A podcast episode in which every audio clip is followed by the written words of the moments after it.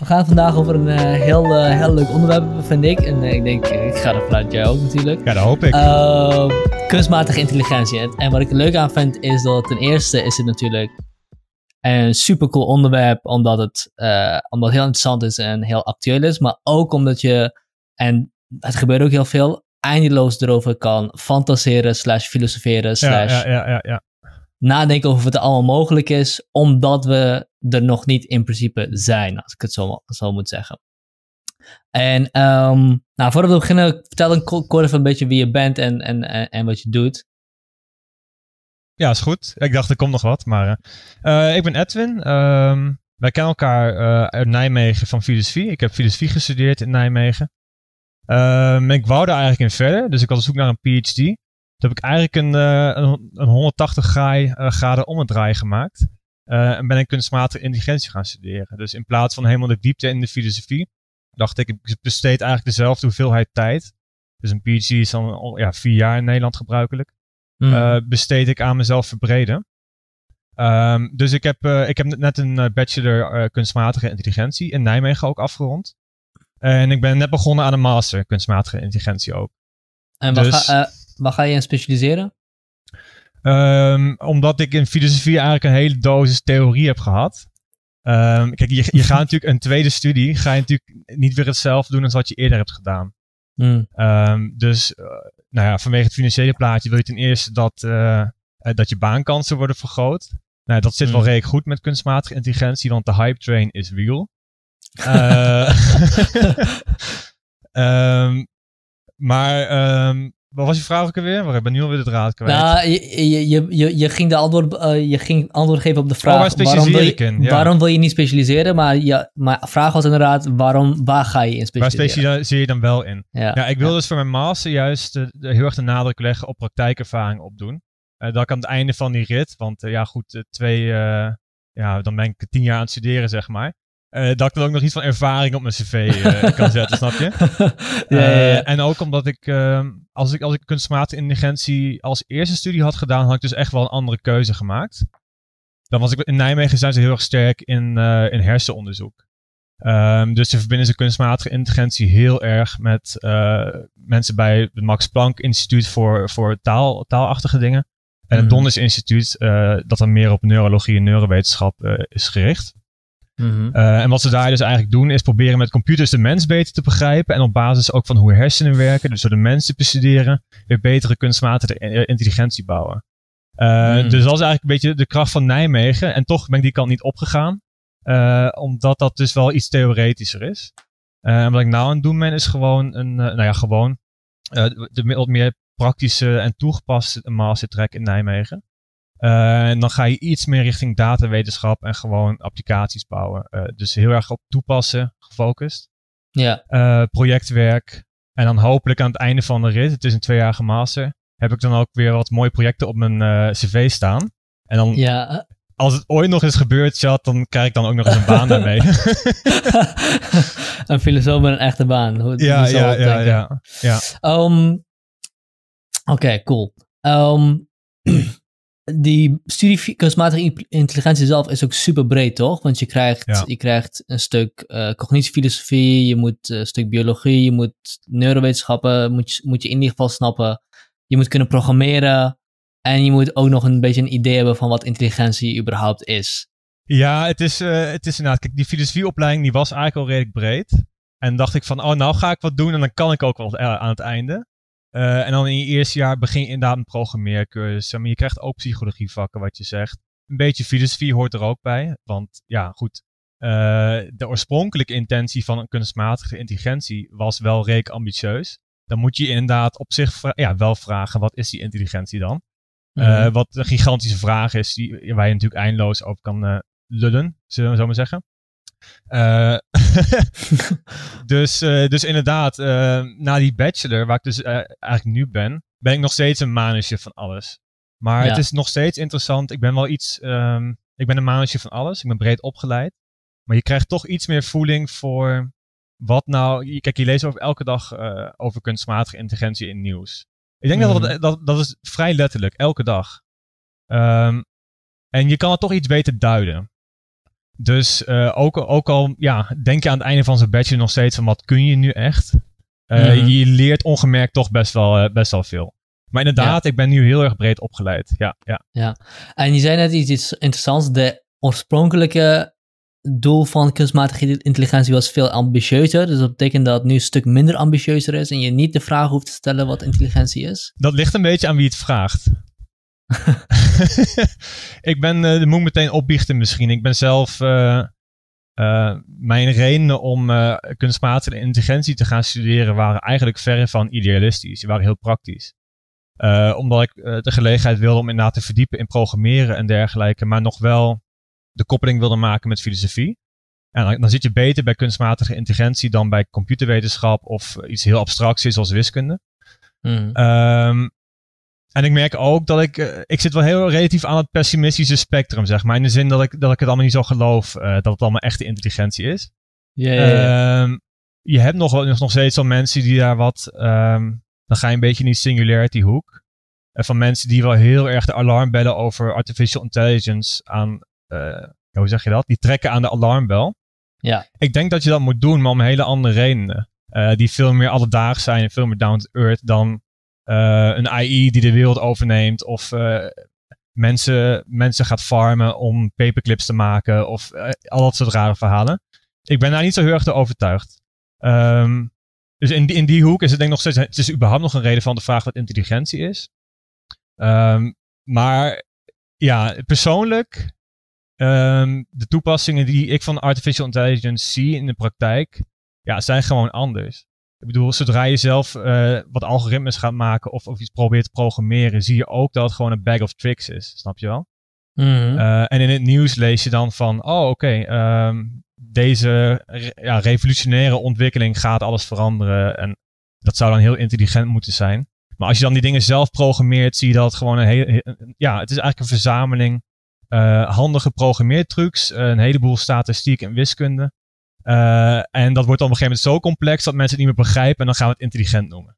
Mm. Zo kijk ik er een beetje tegenaan. Maar dat is ja, een beetje een, wel een beetje een sceptische benadering. Maar dat is echt niet iedereen mee eens dat ik dat zeg. En wat is dan de optimistische benadering? Nou, dat je, dat je wel echt gelooft dat. Uh, dat, zijn, dat zijn mensen die zeggen. Uh, en daar is ook wat voor te zeggen. Kijk, de hersenen zelf. Als je naar de, oh, ik ga kijken naar hoe de hersenen wer werken. Um, ja, dat is ook een klomp neuronen. En als je er genoeg bij elkaar gooit en de verbindingen zijn goed, dan kan er blijkbaar dus iets emergeren dat we intelligentie noemen. Want ja, goed, uh, mensen hebben bewustzijn. Uh, wij zijn, nou ja, semi-intelligente wezens. we zijn intelligente wezens. We hebben de capaciteit tot intelligentie. ja, er, is een, er is een potentie tot intelligentie die niet altijd ja. wordt uh, benut. Um, dus je kan niet ontkennen dat, hè, dat dat op een of andere manier die intelligentie en het bewustzijn emergeert. En de vraag is dan, wat is dat? Dat, is niet mijn specialiteit uh, als filosoof. Uh, maar dat is wel een hele interessante vraag waar we natuurlijk uh, ja, legio filosofen over hebben. en wat ook relatief, en ook wat relevant is voor kunstmatige intelligentie. Want op het moment dat jij zegt van, nou oké, als je genoeg neuronen met elkaar verbindt en je kan dan problemen oplossen die dan wij intelligent noemen, waarom zou je dat niet kunnen nabouwen? Nou ja, mhm. in, in principe kun je dat dus nabouwen. En dat is ook wel wat mensen dus nu proberen. Um, is het, uh, ik heb het idee alsof als je optimistisch bent over kunstmatige intelligentie, dat je dan pessimistisch of sceptisch bent over menselijke intelligentie en vice versa. Leg eens uit. Want als je, uh, het lijkt me, als je zegt dat de intelligentie van een mens speciaal is, speciaal meer dan uh, mm. wat er emergeert uit de werking van neuronen, ja. Um, dan kun je het niet nabouwen door alleen maar heel veel neuronale of neurale netwerken aan elkaar te koppelen. En, en, en bag, als, het, dus als de menselijke intelligentie meer is dan een bag of tricks, ga je het niet nabouwen met een bag of tricks. Uh, Precies, ja. Um, maar goed, die, de, de oude manier om intelligentie na te bouwen was hoe dan ook een bag of tricks. Uh, en wat ze tegenwoordig doen is meer dat bottom-up model. Dat ze proberen te beginnen bij het klein. Dus we beginnen met neuronen, die gaan we nabootsen. Dan gaan we die combineren en dan kijken we vervolgens uh, wat, wat, hoe ver we daarmee komen. Um, ja. ja. dus of dat een bag of tricks is, ja, in de praktijk nog steeds. Ja, dus, uh, maar die, daar zit theo dat theoretisch is dat interessanter. Omdat ja. um, wat ze dan de good old-fashioned AI noemen. Dat is dan, uh, nou ja, uit de begindagen van AI, dat is best vroeg al. Dan heb je het over de jaren 50, 60 en dat, dat gaat dan door tot de jaren 80 ergens, 90. Ja, ik heb de geschiedenis niet helemaal scherp, maar uh, het punt is, dan is intelligentie bijvoorbeeld een potje schaak spelen. Hmm. Right? En, uh, en dat kun je prima oplossen uh, met zoekalgoritmes. En dat is dus ook gedaan in de jaren 90 al. Met Wat is een zoekalgoritme? Goed punt, oké. Okay. Um, maar voordat ik dat uitleg, um, nee, misschien moet ik dat wel eerst uitleggen. Ja, nou ja, laat ik het zo zeggen. Er zijn, er zijn twee dingen die ik kan aan elkaar kaarten. Is dat, um, wat is intelligent gedrag? En als, je, Mhm. als ik aan mijn oma vraag van, nou ja, dan is schaken is bijzonder intelligent gedrag. Dat kunnen heel, veel, heel weinig mensen um, goed.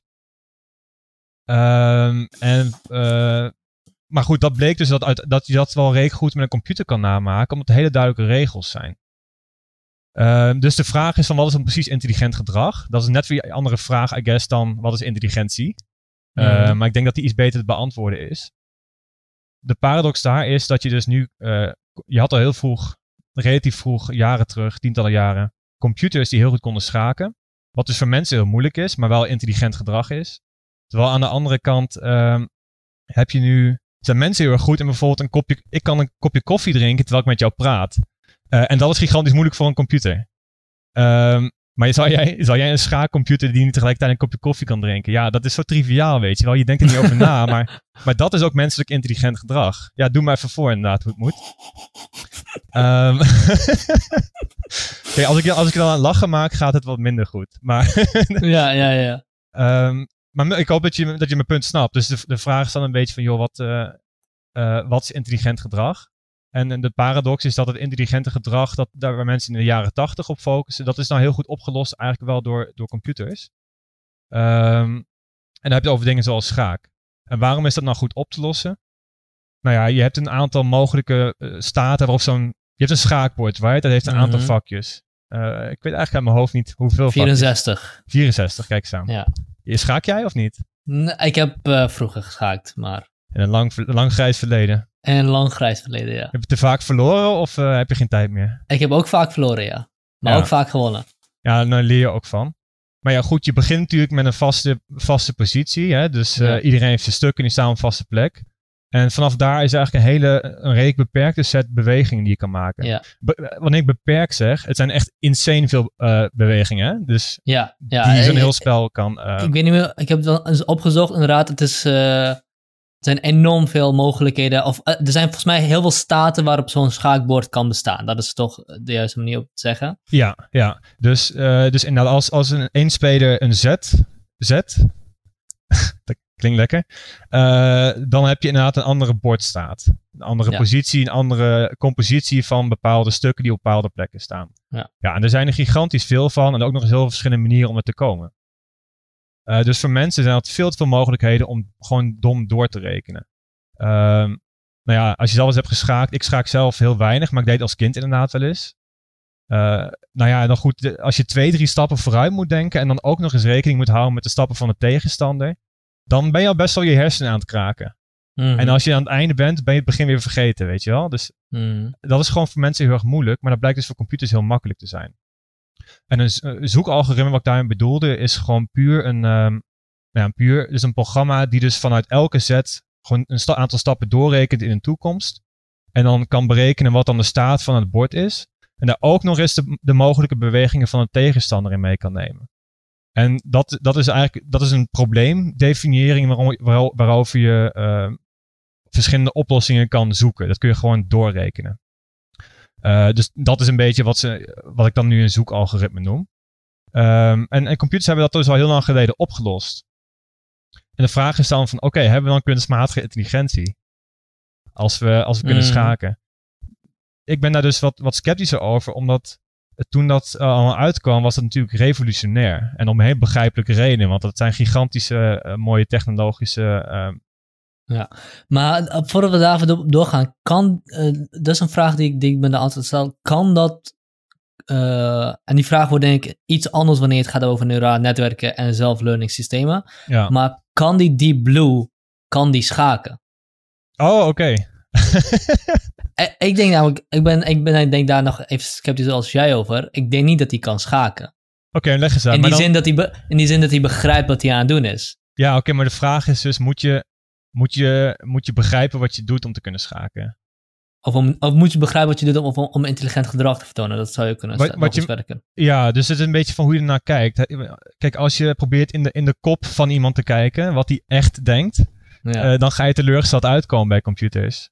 Ja. Eh, als je kijkt naar intelligent gedrag, ja, dan moet, je, dan moet je toegeven van ja, die schaakcomputers, er is niemand die tegen ze op kan, snap je? Dus het enige wat, eh, wat mensen doen om die eh, dingen speelbaar te houden, is die algoritmes slechter maken. Anders is het voor mensen gewoon niet meer te winnen. Snap je? Dat is, dat, je maakt ze kunstmatig slechter. Eh Ja, omdat ja, kunstmatige ja, intelligentie met games en met spellen gewoon te goed is vaak. Tenzij de spellen weer ja, heel complex worden. Daar kunnen we later over hebben. Natuurlijk, Go is onderhand opgelost, is veel complexer dan schaap, schaak. En eh, ja, ze zijn nu met, eh, meer met eh, ja, online RPG's bezig en zo. Zoals World of Ja. Warcraft. Goed, dan heb je, dat is nog veel meer variabelen die je dan mee moet nemen. Ehm, maar jij lijkt een beetje te doelen op van... Ken dat algoritme de regels van schaak? Bijvoorbeeld, ja, dus zo zou je de vraag ook kunnen stellen. Ja, dus... weet, kijk, dat- weet het algoritme iets? Dat, dat is, dat Ja. is denk of op die manier zou je het ook kunnen stellen. Nee, maar het is wel het is een goed punt dat je. Want, want dat is dus. ehm, dat, is, dat is een van de dingen die. Die dus heel erg beperkt zijn aan wat ze dan good old-fashioned AI noemen. Is dat de programmeur. die geeft nog wel de regels aan van het spel. Hmm. En binnen die beperkingen kan een computer leren schaken. En de computer moet nog steeds weten vanuit welke positie zijn andere. wat zijn de opties die mogelijk zijn. En, en dan moet je als programmeur wel meegeven. Dus dat zijn eigenlijk de kaders van je probleem waarin je dan vervolgens oplossingen gaat zoeken. Maar die probleemdefiniëring die is inderdaad nog steeds door mensen gegeven. Hmm. En ehm, je kan hetzelfde. Het interessante is dat van, oké, als je dus een computer hebt die intelligent is, kan schaken, kan die ook dammen. Hmm. Nou ja, dus bij die good old-fashioned AI zou je dan dus weer een nieuw probleem moeten definiëren. En dat is gewoon, weer, dat is gewoon van scratch weer. Ehm, dus wat typisch aan menselijke intelligentie is dat we heel makkelijk van context ook kunnen wisselen. Dus het is, het is niet zo, als ik, als ik kan schaken, ja, dan is het voor mij ook redelijk triviaal om, eh, om dammen te kunnen leren. Maar ja, goed, ik kan die potjes naast elkaar spelen. Ik kan tegelijkertijd koffie zetten. Ehm, dat zijn allemaal dingen die missen bij die, eh, bij die oude AI. En waarom ik dan ook nog echt zo sceptisch ben, die zoekalgoritmes die dan destijds revolutionair waren en al die eh, ja, superhoge verwachtingen over intelligentie eh, schiepen. Want dat was wel zo, hè? Het werd gewoon geroepen van ja, we gaan het oplossen en we komen erachter wat intelligentie is. Dus de ambitie was echt on, on- onbegrensd bijna. Ehm, is dat nu is dat gewoon een standaard onderdeel van elke computer science student. Dat noemen ze niet eens meer AI. Kijk, het zat ook in mijn curriculum, maar ook elke, elke computerwetenschapper leert dat ook nu. Eh, en ze zien dat nu als een, nou ja, gewoon als een stukje wiskunde. Gewoon een beetje programmeren. Daar, daar komt geen magie bij kijken, snap je? Om zo'n eh zoekalgoritme te maken die kan schaken. Ja, dat, dat wordt tegenwoordig niet echt meer als. Kijk, je kan nog steeds kunstmatige intelligentie noemen. Maar mensen gaan dan zeggen in de regel niet meer van is echt intelligent. Ja, precies. precies. Ja, dus eh, daar, daar is wel consensus over. Maar ja, goed, we zijn onderhand meer dan twintig jaar verder, snap je? En, Ja. en mijn intuïtie is dus dat de dingen die nu zo revolutionair zijn, en, en dat zijn ze, dus zijn ze om hele goede redenen. Ehm, en AI verandert de werkelijkheid ook op heel veel verschillende manieren. Maar ik denk dat we over twintig jaar terugkijken en ook zeggen van, nou, het was eigenlijk gewoon een hele slimme statistiek. zeg maar. Hmm. En, en dan eh, na een aantal jaar gaat dan op een gegeven moment die, dat magische vernis gaat er dan af. En dan stoppen mensen het ook met intelligent, eh, met AI noemen. Denk ik. Ja, ja, oké.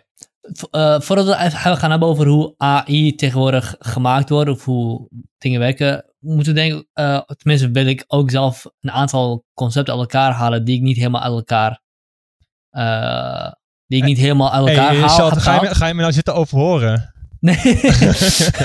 nee, nee, gewoon, ik, zelf heb ik, heb ik het ook niet helemaal door. Maar want er zijn nam- namelijk drie dingen die heel erg door elkaar gebruikt worden. Dat is kunstmatige intelligentie, er zijn neurale netwerken en het is machine learning.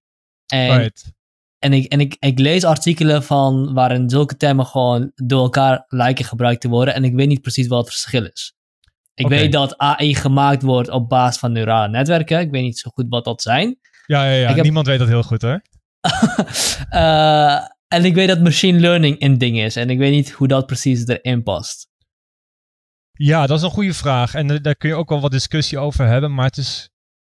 Ik denk dat ik het redelijk duidelijk kan maken dat machine learning. Ik denk dat neurale netwerk is eigenlijk een subveld van uh, machine learning.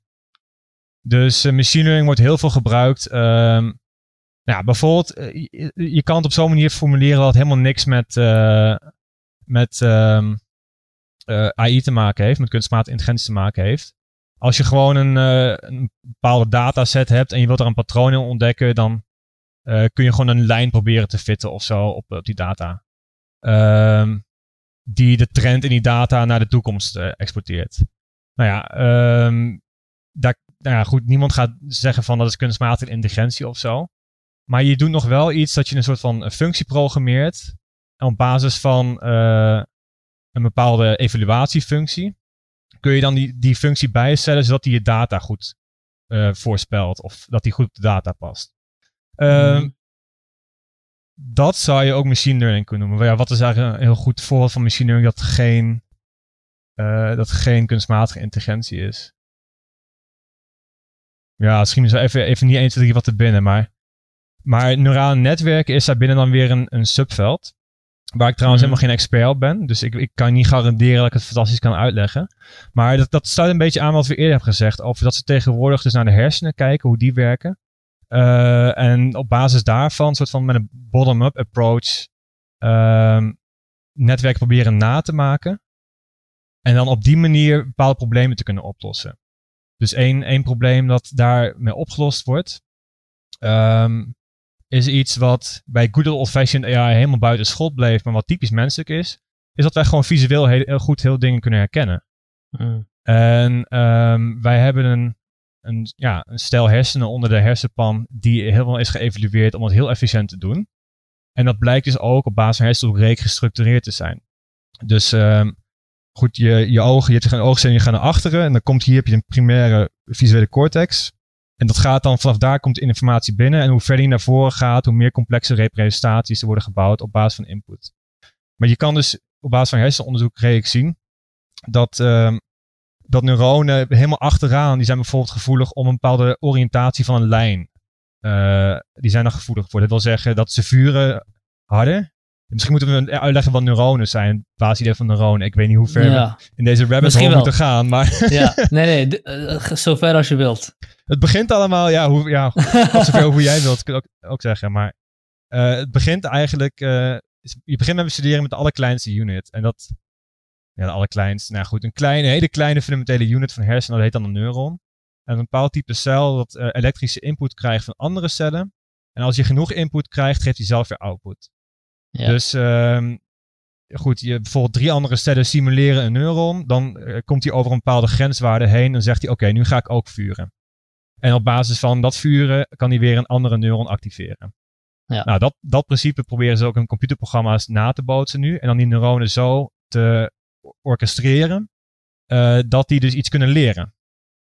Uh, maar op een, niet op een manier dat één neuron natuurlijk iets weet. Net zoals dat in de hersenen geen enkele neuron echt iets weet. Ja. Maar wel dat als het hele netwerk samenwerkt, je bepaalde interessante output kan hebben voor bepaalde inputs. Ja, ik meen me te herinneren, of ik, meen me, ik herinner me dat we, uh, dat we dit enigszins hebben gehad in cognitiefilosofie 1 van... Oh, jongen, hoe lang is dat geleden? Van Mark Slors. Dat is acht, echt... Acht jaar geleden? Dat is, dat is, toen mochten we gewoon naar buiten wanneer we wilden. Toen konden we nog mensen handen schudden. Ja. en dat is inderdaad echt iets van acht jaar geleden. Misschien wel bij... Nee, het is wel langer dan acht jaar geleden. Misschien wel negen jaar geleden. Ja, ik vrees dat je gelijk hebt. ja, dat is inderdaad heel lang geleden. Maar uh, dat is me nog altijd bijgebleven. Dat Mark toen vertelde dat... Uh, dat we toen gebruikten voor het vinden van mijnen in de zee. Zo'n neuraal netwerk. En het enige wat ze deden was aangeven of de output die werd gegeven fout was of goed was. En het neurale netwerk kon, de, zeg maar, de thresholds, zoals, het, zoals hij het noemde. Ja, van, als die grenswaarde waar ik het net over had. Ja, ja. als, ja sorry, de grenswaarde. Kon, kon zelf de grenswaarde aanpassen om te komen tot, de, om te komen tot, tot een verhouding die dan altijd zeemijnen kon vinden. Ja, dus uh, ja, precies. En je mag gewoon threshold zeggen hoor. Ik deed het niet omdat ik Ja. proberen. Kijk, het jargon bij mijn werk is zo vaak Engels. Ik denk van ja, als we nog een mooi Nederlands eh, woord kunnen vinden voor een Engelse term, dan moeten we geen onnodig Engels gebruiken. Eh, maar threshold is wel gewoon de correcte term. Eh grenswaarde, dat verzon ik net ook maar. Eh, maar, in, maar inderdaad, dus eh, bij zo'n in machine learning heb je een bepaald probleem. Je hebt een cel input en je wil een bepaalde output. En daartussen zit een zekere wiskundige functie. En die kun je soms gewoon letterlijk als een wiskundige functie uitleggen. Dat kan bijvoorbeeld een parabool zijn. Dus eh, je hebt een aantal datapunten. Je kan dan proberen te kijken welke parabool past dan precies goed op die datapunten. En op basis daarvan kun je een trend voorspellen, bijvoorbeeld. Of welke lijn past goed op de datapunten. Een neuraal netwerk is in wezen niks anders dan ook een wiskundige functie die niemand meer begrijpt. dus inderdaad, je hebt, je hebt een, eh, bepaalde input. Dat kan dus. ehm, eh, nou ja, goed, laten we een voorbeeld nemen. Ik heb, ehm, ik heb net een project afgerond ehm, om Bengali handschrift te herkennen. Dus Bengali. Bengali? Ben, ja, nou ja, ik, ik, ik, ik kan niet lezen, dus ik, dat, ik hoefde niet eens te begrijpen wat ik aan het doen was. Om, maar Bengali, dat wordt gesproken in India. Of eh, misschien, zeg ik, oh, oké. misschien zeg ik nou iets controversieels. Ik ben niet heel goed ingelezen, eerlijk gezegd. Maar eh, voor mij ziet het er als Indiaas uit. ik kan niet Maar, het- lezen. maar het is interessant dat jij het niet hoeft te weten. Je hoeft er zelf niks over te weten. Precies. Ehm, je moet natuurlijk wel wat over je dataset leren, maar ik hoef die taal zelf niet te spreken. Omdat ik dus geen expliciete regels meer aan het inprogrammeren ben. Right? Dus daar komt die machine learning neurale netwerk eh, om de hoek kijken. Wat ik alleen heb, is ik heb een dataset met bepaalde tekens. En iemand heeft die dan gelabeld, die zegt van dat is dit teken. Dan beginnen we met een neuraal netwerk. Hè? Dus dat is eigenlijk dus een, een hele grote verspreide functie die je niet meer in één makkelijke vergelijking kan opschrijven. Dan gooi je de input in. Dan, dan netwerk maakt een bepaalde predictie gewoon puur op basis van ehm, de stimulaties van die neuronen en de combinaties Mhm. van die neuronen. En dan komt er een bepaalde output uit. En wat je dan zegt, en daar, daar, dat is wezenlijk wat, wat met machine learning en neural net- networks gebe- gebeurt. Specifiek neural networks trouwens. Ik zal de verwarring niet groter maken. Eh, is, je krijgt dan een output die is goed of fout. En dan Mhm. heb je vervolgens wiskundige truc, eh, trucs om op basis van eh, of het goed of fout is, je netwerk te corrigeren. Oké, dus die correctie die je uitvoert is wel iets wat jij doet. Dat is niet iets wat je overlaat aan de neurale netwerk zelf. Je, pro- je programmeert de wiskunde, eh, goed, dus je programmeert de wiskunde zelf niet eens. Zijn, dat is heel ingewikkeld. Er zijn heel veel eh, softwarepakketten die dat voor je doen, weet je wel. Ja. Ehm, maar dat is gewoon wiskunde. Dus het is, het is gewoon, er zijn differentiaalvergelijkingen. Maar die- de, de details ervan doen er eigenlijk niet toe. Het algemene principe is dat eh, nou, eigenlijk. Nou, het is niet helemaal hetzelfde. Dat noemen ze supervised learning. Dus je geeft, je geeft aan voor een bepaald voorbeeld van: oké, ik ga het door een netwerk heen doen. Wat is de output? Is dat goed of fout? En als het fout is, dan, ehm, dan probeer je dus de gewichten. Ja, dat hebben we nog niet geïntroduceerd. We hadden net over threshold. Maar dus je hebt een bepaald, je kan uitdrukken met gewichten hoe, hoe sterk de relatie tussen twee neuronen is. En als een bepaald neuron belangrijker blijft te zijn, dan wil je die versterken. En als die bijdraagt aan een foute output, wil je die eh, juist afzwakken. Hmm. Eh, maar goed, dat gaat tussen miljoenen verschillende neuronen, weet je wel. Dus dat is heel moeilijk om, eh, om visueel voor te stellen. Maar het punt eigenlijk is dat er dus wiskundige trucs zijn om op basis van een goede of foute output die gewichten aan te passen. En wat het resultaat daarvan is dat je een netwerk krijgt met gewichten die niet meer echt inzichtelijk zijn. Als je dat probeert te printen of zelf te visualiseren, het is gewoon een lijst met miljoenen eentjes en nulletjes, maar dan 1,131, et cetera. Eh, dus dat voor een mens betekent dat niks meer. Maar wat je dan hebt gebouwd is eigenlijk een hele, ehm, hele uitgebreide functie om voor bepaalde input, bijvoorbeeld een bepaald eh, handgeschreven karakter, in het alfabet een A of een B, eh, dan ook een bepaalde output te hebben. Namelijk, je wilt dat de computer zegt, dit is een A. Ik, eh, ik weet niet hoeveel duiken ik kan maken, zeg maar, zonder, Ja, dat, ja, je, zonder dat je de wiskunde in moet duiken, die ik zelf niet goed beheers. Ja, ja. Ehm, ik, denk, ik weet ook niet of het veel duidelijker dan dat kan worden, want, ehm, want het is ook een redelijk onbegrijpelijk iets wat je al zei voor, voor een normaal persoon, omdat, om die vo- volledige wiskunde te begrijpen of überhaupt helemaal te overzien. Dat is waarom we het soort van externaliseren naar softwarepakketten en dergelijke die het voor je doen. Ja, je, je hebt mensen die het goed begrijpen hoor. Dat begrijp me niet verkeerd. Alleen als je dus de wiskundige regels erachter begrijpt, betekent het nog niet dat je begrijpt waarom een netwerk voor een bepaalde input een bepaalde output geeft. Want dat hangt, dat hangt je van andere dingen af. Dat hangt van je dataset af, uh, waar je hem op traint. Mhm. Uh, en het punt is, als je naar een netwerk gaat kijken, vind je nergens een regel die zegt: Oh, oké, uh, ik weet wat, een, wat de letter A betekent. Dus dat, dat is dan gedistributeerd. Dat is een, uh, een, ja, die intelligentie is eigenlijk verspreid in een netwerk, als je het zo wil zeggen. Ja, ja dat is interessant, want um, dan is in, in principe niet meer één onderdeel van het geheel heeft een, een intelligentie, maar het systeem als geheel kan, kan de intelligentie hebben of kan de output geven die zegt: Ik begrijp wat deze letter in het Bengali is. Ja, behalve dus dat, dat je dus vraagtekens kan zetten bij het woordje begrijp. Ja. ja. Want, want dat is het grote verschil tussen die, uh, die neurale netwerken en mensen. Dat, kijk, als jij, als jij een bepaalde beslissing maakt, en dan, goed, mensen zijn, maken fouten, dus uh, soms maak jij ook een fout. Maar dan kan iemand naar jou toe komen die vraagt je van, ja goed, wat is er eigenlijk gebeurd? Dus je kan eigenlijk helemaal uitleggen van, uh, hoe ben je tot die beslissing gekomen? En waarom heb je die beslissing eigenlijk genomen? Nou, dan leg je dat uit. Maar mm -hmm. dat is nog niet zo makkelijk als, uh, als je een, een of ander netwerk hebt met miljoenen gewichten. Wat gewoon getallen zijn uh, die op een of andere manier samenhangen. En je kan nergens zeggen van, oh, hier precies zit kennis. Of uh, leg even uit hoe je tot die beslissing bent gekomen. Ja, goed, ik heb het in een wiskundige functie gegooid, dan kwam dat eruit. That's it. Ja. Um, en dat is natuurlijk problematisch als, uh, ja, als algoritmes een hele grote rol, dat soort algoritmes een hele grote rol in de maatschappij gaan um, ja. spelen. Maar nu is het dan niet zo. Uh, dat is de, de, daar op je natuurlijk al een, al een ander interessant punt. Maar ik wil eerst nog een andere vraag hierover stellen. Is het, is het, waarom is het niet een verschil van een. Waarom is het, niet, waarom is het geen gradueel verschil tussen mijn uitleg van tussen de complexiteit van mijn neura neurale netwerk en de complexiteit van het neurale netwerk van die Bengali-functie. Want je zou kunnen opperen dat mijn uitleg van mijn redenen om zus of zo te doen, um, niet voldoen aan de, uh, aan de biologische onderbouwing van, van wat mij toegedreven heeft om, om het een of ander te doen. Bijvoorbeeld als ik, uh, als ik uh, ik een uh, super goede dag heb gehad. De zon schijnt en ik heb uh, veel meer vitamine D in mijn, in mijn lichaam of whatever. En er, is, er wordt veel meer. Of ik, en ik heb net getraind en mijn lichaam maakt allemaal dopamine vrij ja, en dergelijke. Ja, ja, en ik word onheus bejegend tegen iemand. En ik reageer heel aardig, want het maakt me niet zoveel uit. Dan kan ik zeggen, nou ja, weet je, die persoon had ook maar, uh, had ook maar een slechte dag. En het is lekker weer, wat maakt het Als Terwijl iemand jou vraagt van voel je je lekker, zeg je ja, mijn dopamine, dopamine niveau vandaag is echt heel erg goed. Ja, dat, dat dan zeg je ook niet. uit van dat zal wel komen, want dat en dat. En die neurotransmitter die gaat helemaal los. Ja, dus, dus is het. Uh, um, dus de, de, de vraag is: zijn wij niet gewoon uh, gedesillusioneerd? Denken we dat het te maken heeft met. Denken we dat we het kunnen uitleggen terwijl het gewoon een backup tricks is?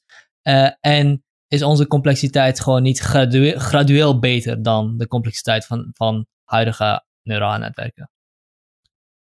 Uh, ja, ik snap niet helemaal wat je bedoelt met, uh, met gradueel beter. Dus is er echt een substantieel verschil tussen mijn intelligentie en de manier waarop een neuraal netwerk werkt? Of is dat gewoon dat mijn ne neurale netwerk veel complexer en veel groter is? Nou ja, dat is denk ik de kern van de zaak, ja.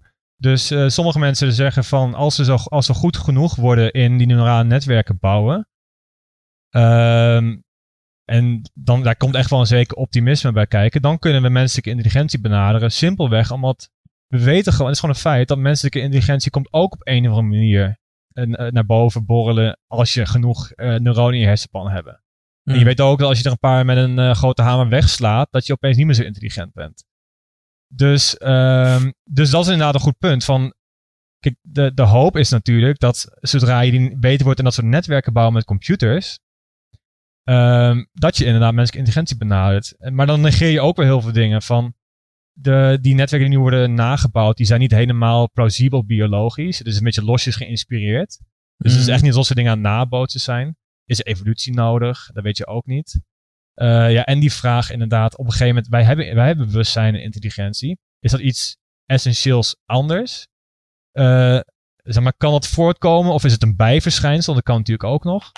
Hmm. En dan heb je wat je aankaart nog de vraag van, wat is een betekenisvolle manier om gedrag uit te leggen? Ja, en ik zou zeggen, al die neurale netwerken te spijt. ehm, als ik in jou vraag hoe gaat het en jij antwoordt, ja, mijn dopamine niveau is helemaal goed, heb je mijn vraag niet beantwoord. Dan is het gewoon betekenisloos. Althans, het, het zegt gewoon wat, maar het is geen normale manier om te praten tussen mensen. En eh, het is ook niet heel effectief. Mm. Mensen zijn, hebben een hele, hele goede taal ontwikkeld om, om emoties te communiceren, om ze van elkaars gezicht af te lezen. Eh, Daar hoef ik niks over je hersenpan van te weten. Dus dat is ook nog weer een ander probleem, snap je? Ja. Eh, oftewel, ik kan je vragen helemaal niet beantwoorden, want er zijn zoveel lagen. Ja, ja, precies.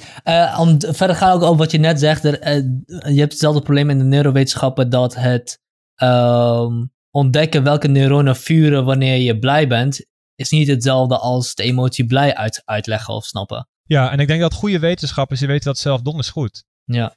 Alleen die schrijven dan, ja goed, dat is een beetje hoe het in de praktijk werkt. Hè? Die schrijven dan een paper en dan zeggen ze van, nou ja goed, met een statistische p-waarde van zoveel durven we te zeggen. En dan maken ze een hele voorzichtige conclusie. Eh, dan wordt dat, gaat dat naar het persbureau van de universiteit. Die zeggen van, Mhm. ehm, we hebben de, nou goed, die, die dikken dat dan weer een beetje aan. Dan komt er een journalist, die gaat We hebben de geluksneuronen gewonnen. en die zeggen van, we weten nu waar, het, eh, waar geluk ge- gelokaliseerd is. Ja. Nou ja, goed. En dan eh, als, als filosoof, dan gaan natuurlijk alle alarmbellen rinkelen. En zeggen van, ja goed, eh, kun je een concept lokaliseren? Kan dat, bijvoorbeeld? Ja. Eh, hoe zou dat allemaal moeten werken? Ehm, dus ik denk wat nieuws dat mensen daarover horen, dat, ja goed, in een goede wetenschappers, die zijn er zelf al wat voorzichtiger in dan wat in het nieuws komt. Ja, precies. Ja, Ja, en het is wel altijd goed om daar een paar vraagtekens bij te stellen. En ook je te beseffen dat.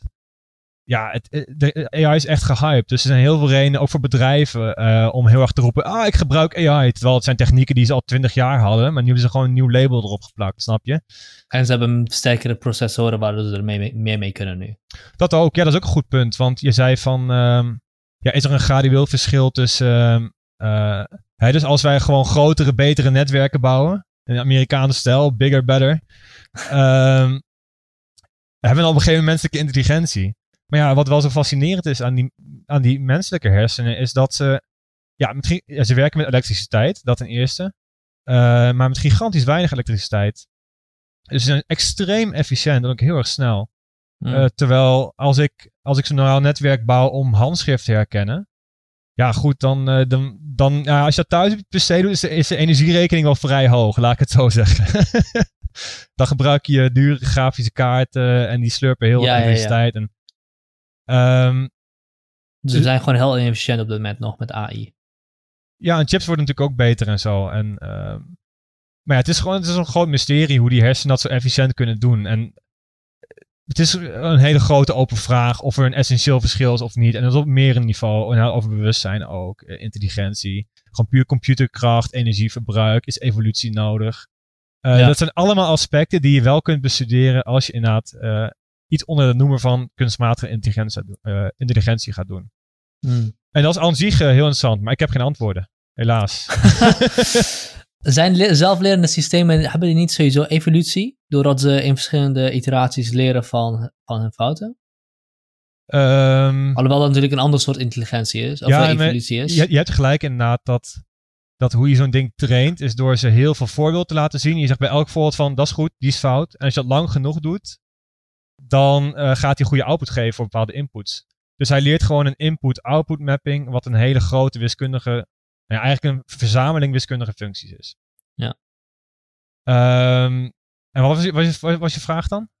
Nou, wacht, la- laat ik even een andere vraag stellen. Want, want deze, deze deed het in mijn hoofd, maar, eh, maar we komen er niet op. Maar eh, de, de, vraag, de reden dat ik die vraag stel, is het verschil tussen menselijke intelligentie en AI gradueel of essentieel?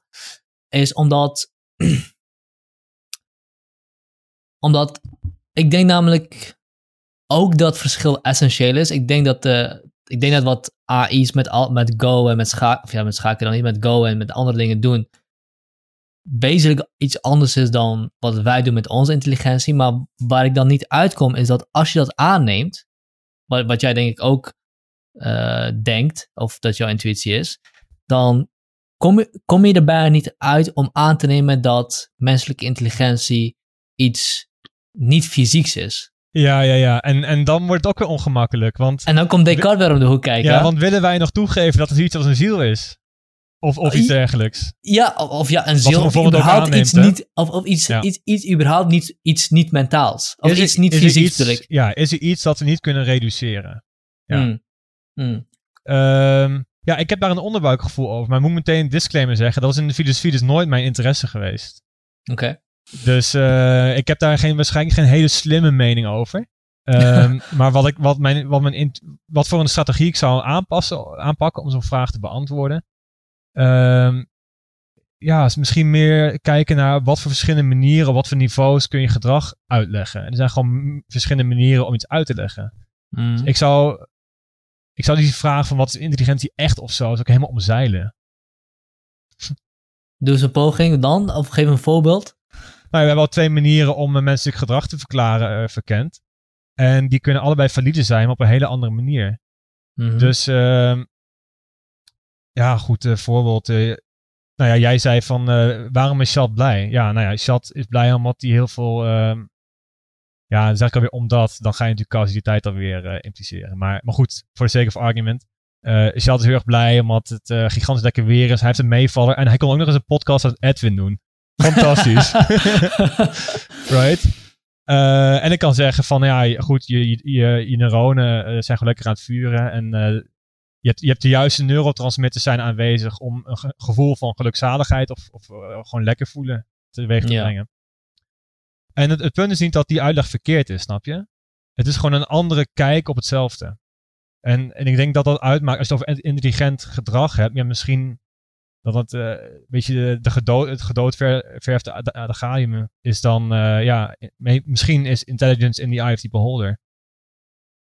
Zoiets. ik, snap, ik snap niet hoe je hiermee de vraag omzeilt. Want dan nog moet je ergens... Nou, jouw, ergens jouw, vraag was eh, Ja. toch van, eh, als je dan gaat zeggen van eh, intelligentie, er is iets dat niet reduceerbaar is in intelligentie, right? En als je dat dan, als je dat onderbuikgevoel hebt, wat je zei dat je hebt, en ik heb dat misschien ook wel een beetje inderdaad, ja. al ben ik daar niet helemaal over uit. Ehm, eh, wat, is, wat is dat dan precies dat niet reduceerbaar is? En als je daar dan weer een antwoord op moet geven, wordt het snel een beetje moeilijk en ongemakkelijk. Mm, ja, alleen vraag ik me nu af of je, je, je namelijk je, je, je herformuleert de vraag zoals ik, hem, zoals ik hem stelde en ik dacht het, dus ik vraag me af of dat, nu vraag ik me af of dat klopt die herformulering. Want mijn vraag is in principe, als je wil aannemen, ja, nee, want, laten we gewoon even naar kijken. Want als je wil aannemen dat er een essentiële verschil is tussen wat een AI kan, of neurale netwerken zoals ze programmeren, kan, kan doen in potentie, en wat wij doen met onze whatever. Daar, ja, ik wil zeggen brein, maar dat, die, die fout gaan we niet maken. Als daar een essentieel verschil in is, dan, dan moet je bijna wel aannemen dat dat verschil te lokaliseren, niet fysiek te lokaliseren is. Dus dat wat onze faculteit, wat wij hebben, wat totaal anders is dan neuraal netwerk, niet in het fysieke ligt. En dan wordt het inderdaad heel ongemakkelijk. Ja, en, en de, de omzeiling is dan eigenlijk te zeggen van, als we het over intelligentie hebben of over intelligent gedrag, dan is dat een, eh, een emergente eigenschap die je altijd vanuit, van buitenaf bekijkt. En je hoeft dus niet te vragen wat zit er nou echt in het kopie van het algoritme of wat zit er nou echt in het neurale netwerk, waar precies zit die intelligentie. Ehm, als een systeem complex genoeg wordt, dan, dan, dan gaat de voorspelbaarheid van het systeem ook heel erg omlaag. En dan ervaren mensen iets al heel snel als intelligent. Ook als, een, als je een robot bouwt die menselijke emoties vertoont, maar ook gedrag vertoont dat je juist niet verwacht. Mhm. Dan in, in de praktijk gaan mensen dan meteen heel erg empathiseren met zo'n robot. Of ja, je kan hem natuurlijk extra schattig ook maken en er een zeehondje van maken natuurlijk. Maar, Ja, eh, maar het punt is, dat is een manier eh, waarop mensen in het dagelijkse leven tegen andere bewegende agenten aankijken. Ja, daar heb je niet echt een goede vertaling Mhm. voor. In het Engels noem je dat een agent.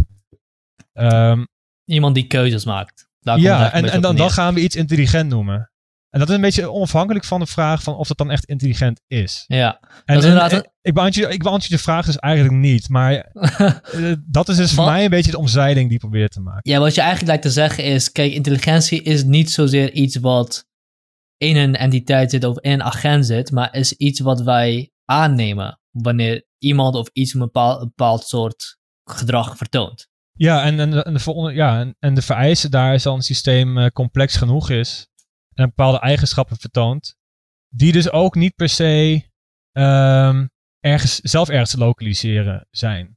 Mhm. Bijvoorbeeld als, als het systeem gewoon complex genoeg is, dan ga je op een gegeven moment zeggen van, oh, ik ben eigenlijk verrast dat hij dit doet. En, aan- dat, dat, kan, dat kan een voorwaarde zijn om iets intelligent te gaan noemen. Dat ze met inzichten komen. Bijvoorbeeld, ehm, om aan te sluiten bij die spellen dan. Je hebt dan Go-spelers. En wat, wat die dan opmerkten over, eh, over dat algoritme dat, ehm, dat eh, Go dus heeft uitgespeeld en ook van de, de, de wereldkampioen, ik weet zijn naam niet, maar eh, won Mhm. is dat die mensen horen van, ja, eh, ik heb wel echt het gevoel dat ik tegen een soort van een hele rare, intelligente mens aanschaak, of aan, ja, hoe zeg je dat, Goen? ja, Goen, ja. Ja? Go spelen. Go, Go, aanspelen Go spelen. Ja. Is dat je, die, die hebben strategieën ontwikkeld die zo buiten elke traditie liggen. Dus ze waren heel erg verrast door die strategie. En dat geeft Hmm. toch wel een indruk van, van intelligent gedrag. Eh, omdat ze zeggen van ja, goed, het is extreem creatief of out of the box denken. Al dat soort termen worden meteen tegenaan gegooid. Maar mensen ervaren dat meteen eh, ook zo. En ook wel emotioneel, I guess. Dit is inderdaad een omzeiling van de vraag. ja, ja, ja.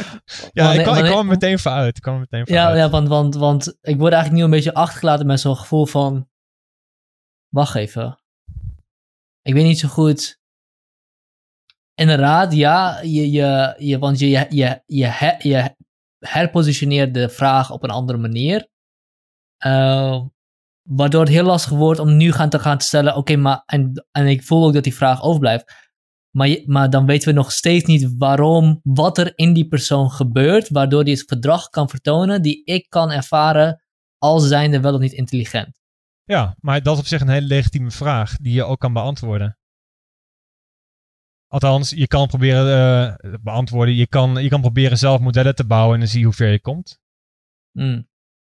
Maar goed, ja, dus nogmaals, dat is niet mijn, eh, mijn expertise. Dus dit is gewoon een, ehm, een opgeschaald onderbuikgevoel. Kan ik ja, het zo ja, noemen? Ja. Ja, precies, ja, sure.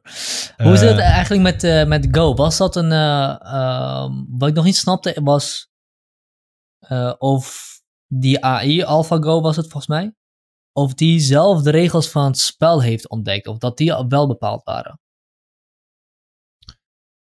Ehm, dat is een goede vraag. Ik ben niet zo geïnteresseerd in Go, dus ik, ik, ik ken het niet super goed. En ik, eh, ik mis ook alle karakteristieken van eh typische AI-student. Want ik vind documentaires over, eh, over ja, of, eh, Go en Alpha Zero en, en alles. Denk van ja, pas ik al snel voor. Ehm, maar goed, dat, dat tezijde. En Een kleine disclaimer dus. ja. Dus niet, misschien niet 100% accuraat wat ik, eh, wat ik zeg. Maar wel meer dan bij schaak. Ja, dus bij schaak is het zo dat de programmeur die, die, die voert inderdaad in van dit zijn de regels van het spel. Of ze dat echt hebben ingeprogrammeerd bij Go, weet ik niet eerlijk gezegd. Maar wat wel een duidelijke verbetering daar is, is dat normaal gesproken eh, bij machine learning problemen en neurale netwerken eh, heb je een dataset en dan moet je die vaak labelen en zeggen van dit is een goede move, dat is geen goede move. Dus de kwaliteit van je netwerk is ook heel erg beperkt door de kwaliteit van goede data. En je ziet ook dat de, de progressie in dat veld hangt heel erg samen met het openbaar gemaakt worden van hele goede grote datasets om die Hmm. netwerk op te trainen. En wat ze dan bij AlphaGo Zero hebben gedaan, wat tegenwoordig steeds meer de trend wordt in meerdere eh, toepassingen. eh, deepfakes is een voorbeeld, kunnen we het nog even over hebben. eh, is dat in plaats van een dataset te maken waarop eh, je dan zo'n ding eindeloos moet trainen, is ze, ze nemen twee netwerken en die laten ze tegen elkaar spelen. En je vertelt dan nog wel van, oké, wanneer heb je verloren, wanneer heb je gewonnen. Ehm, maar die netwerken die maken elkaar dus beter. Dat is wel een heel interessant concept. En wat je dan doet, is eigenlijk je eigen trainingdata genereren met een ander eh, netwerk. Eh, Vet. en die stimuleren elkaar zo om steeds beter te worden. En, en dat vet. heeft eh, het trainen en de kwaliteit van die modellen heel erg verhoogd. Gebeurt dat trainen in. Is dat zo, zeg maar zo'n real-time iets wat gebeurt? Of is dat zo'n, weet je, als je bij, vroeger bij videogames had, resolve this, this battle met een AI? Zeg maar, hoe vindt dat plaats? Ehm, nou ja, dus eh, je hebt verschillende manieren van leren. Ik heb nu dat supervised le- leren genoemd. Ja. En dat is echt iets wat je doet voordat een applicatie online gaat. Maar eh, zoals bijvoorbeeld ook, eh, je hebt ook reinforcement learning, ook in de biologie. Dus eh, je hebt een, een bepaald systeem, een hond bijvoorbeeld. Nou, die loopt in je kamer rond, die poept op je tapijt. Dan zeg je foei. dan ruim je het op. Nou ja, goed. Ja. En dan, als dat een paar keer gebeurt, dan leert die hond terwijl die gewoon in, de- in een werkelijke omgeving aan het interacteren is. Dus je hebt ook reinforcement learning systemen van, en, en dat is inderdaad wel real-time, wat jij zegt. Dan beginnen ze gewoon te spelen. En ehm, dan tijdens het spelen krijgen ze feedback van, oh, dit was een goede uitkomst, ja of nee, van het spel. En op basis daarvan leren ze dan. Eh, maar Hmm. dat is real-time leren. Alleen weet je wat is, als je daar visualiseert, dan denk je meteen van, oh, dan zit er een bord bij en zo. Maar dat gebeurt natuurlijk allemaal veel sneller als je je hele grafische omgeving achterwege laat. ja, Eh, en gewoon twee computerprogramma's tegen elkaar ziet spelen. Die spelen, weet ik veel, misschien wel duizend potjes eh, in 10 seconden. ja, precies. Dat is echt ongelooflijk. Ja, Ehm, we hadden het over, voordat ik deze vraag stelde. Ehm, ja, ja ik had, ik had, jou, ik had jou, eh, jouw vraag omzeild en daar was je heel erg boos over. ja. Ehm, maar daarvoor hadden we het ook nog over. eh, ehm, we hadden over Go, we hadden het over.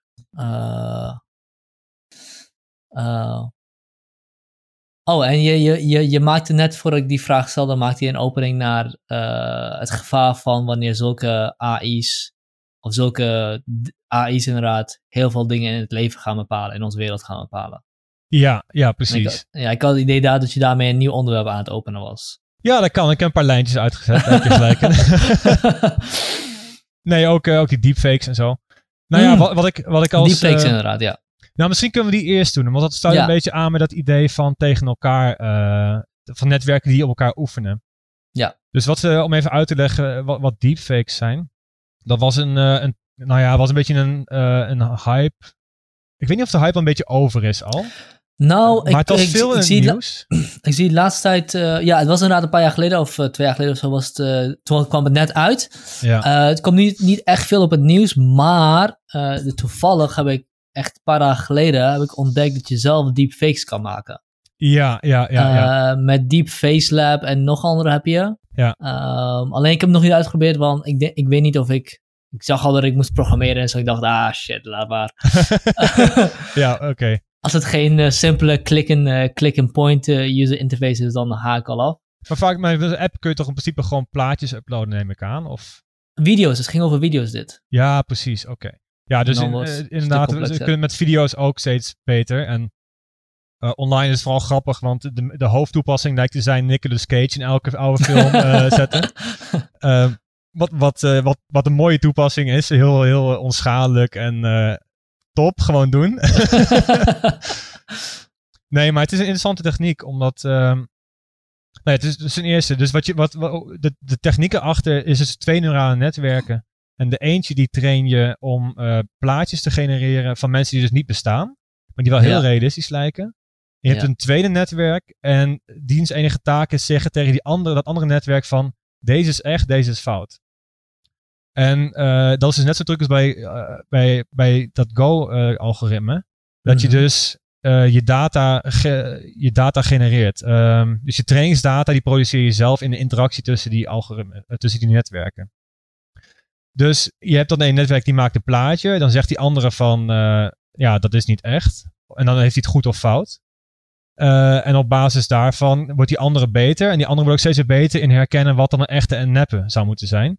En in die feedback loop ehm, heb je dus uiteindelijk een netwerk dat dus extreem goed kan zijn. Het kan ook helemaal de andere verkeerde kant op gaan. Dan krijg je hele rare psychedelische resultaten. Eh, die dus heel goed is in het produceren van plaatjes van mensen die echt levensecht zijn. En eh, voor de luisteraars thuis, je kan, eh, er is een, website uitgekomen, volgens mij ergens in 2019.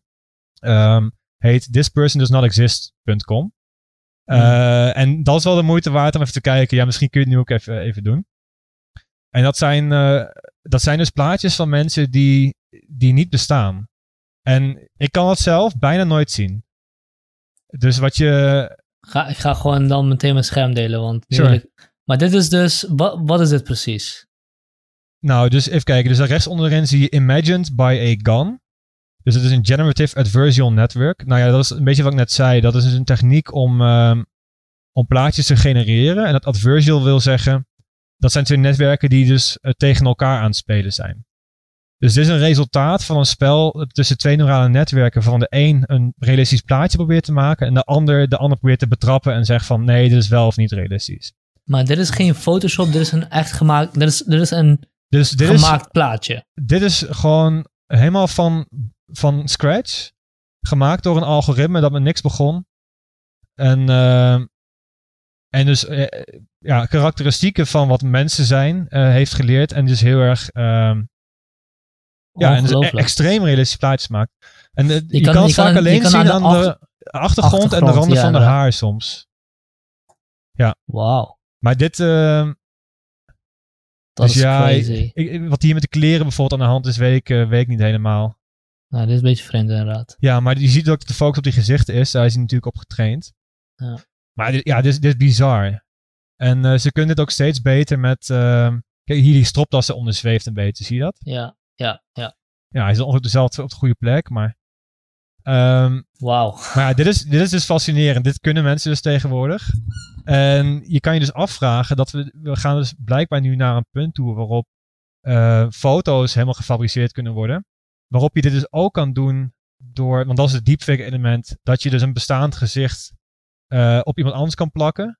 Dat, dat werkt met een soort, eh, soort gelijke techniek. En, ehm, en dat, dat gaat dus nu ook met video's gebeuren. En daar worden ze steeds beter in.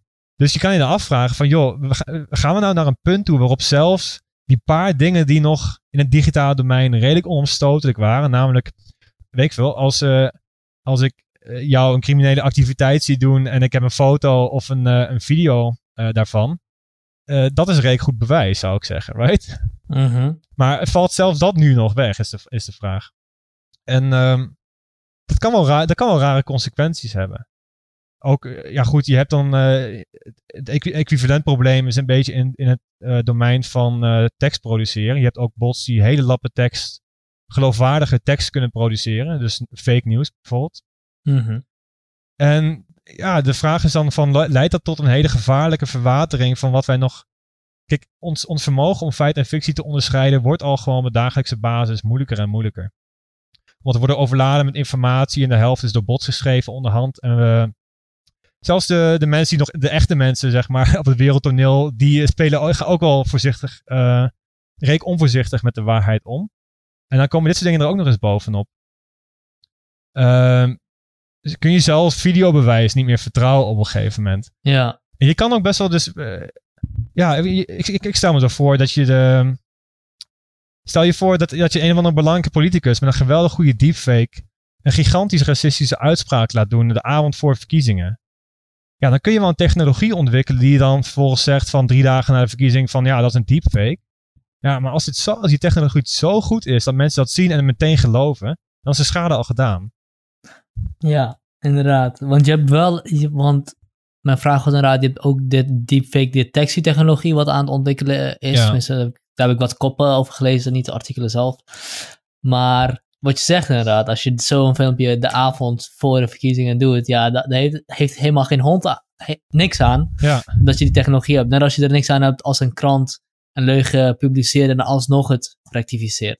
Ja, want ik bedoel, de imagoschade, dat werkt, de psychologie van mensen werkt gewoon niet zo. Je ziet het, je gelooft het.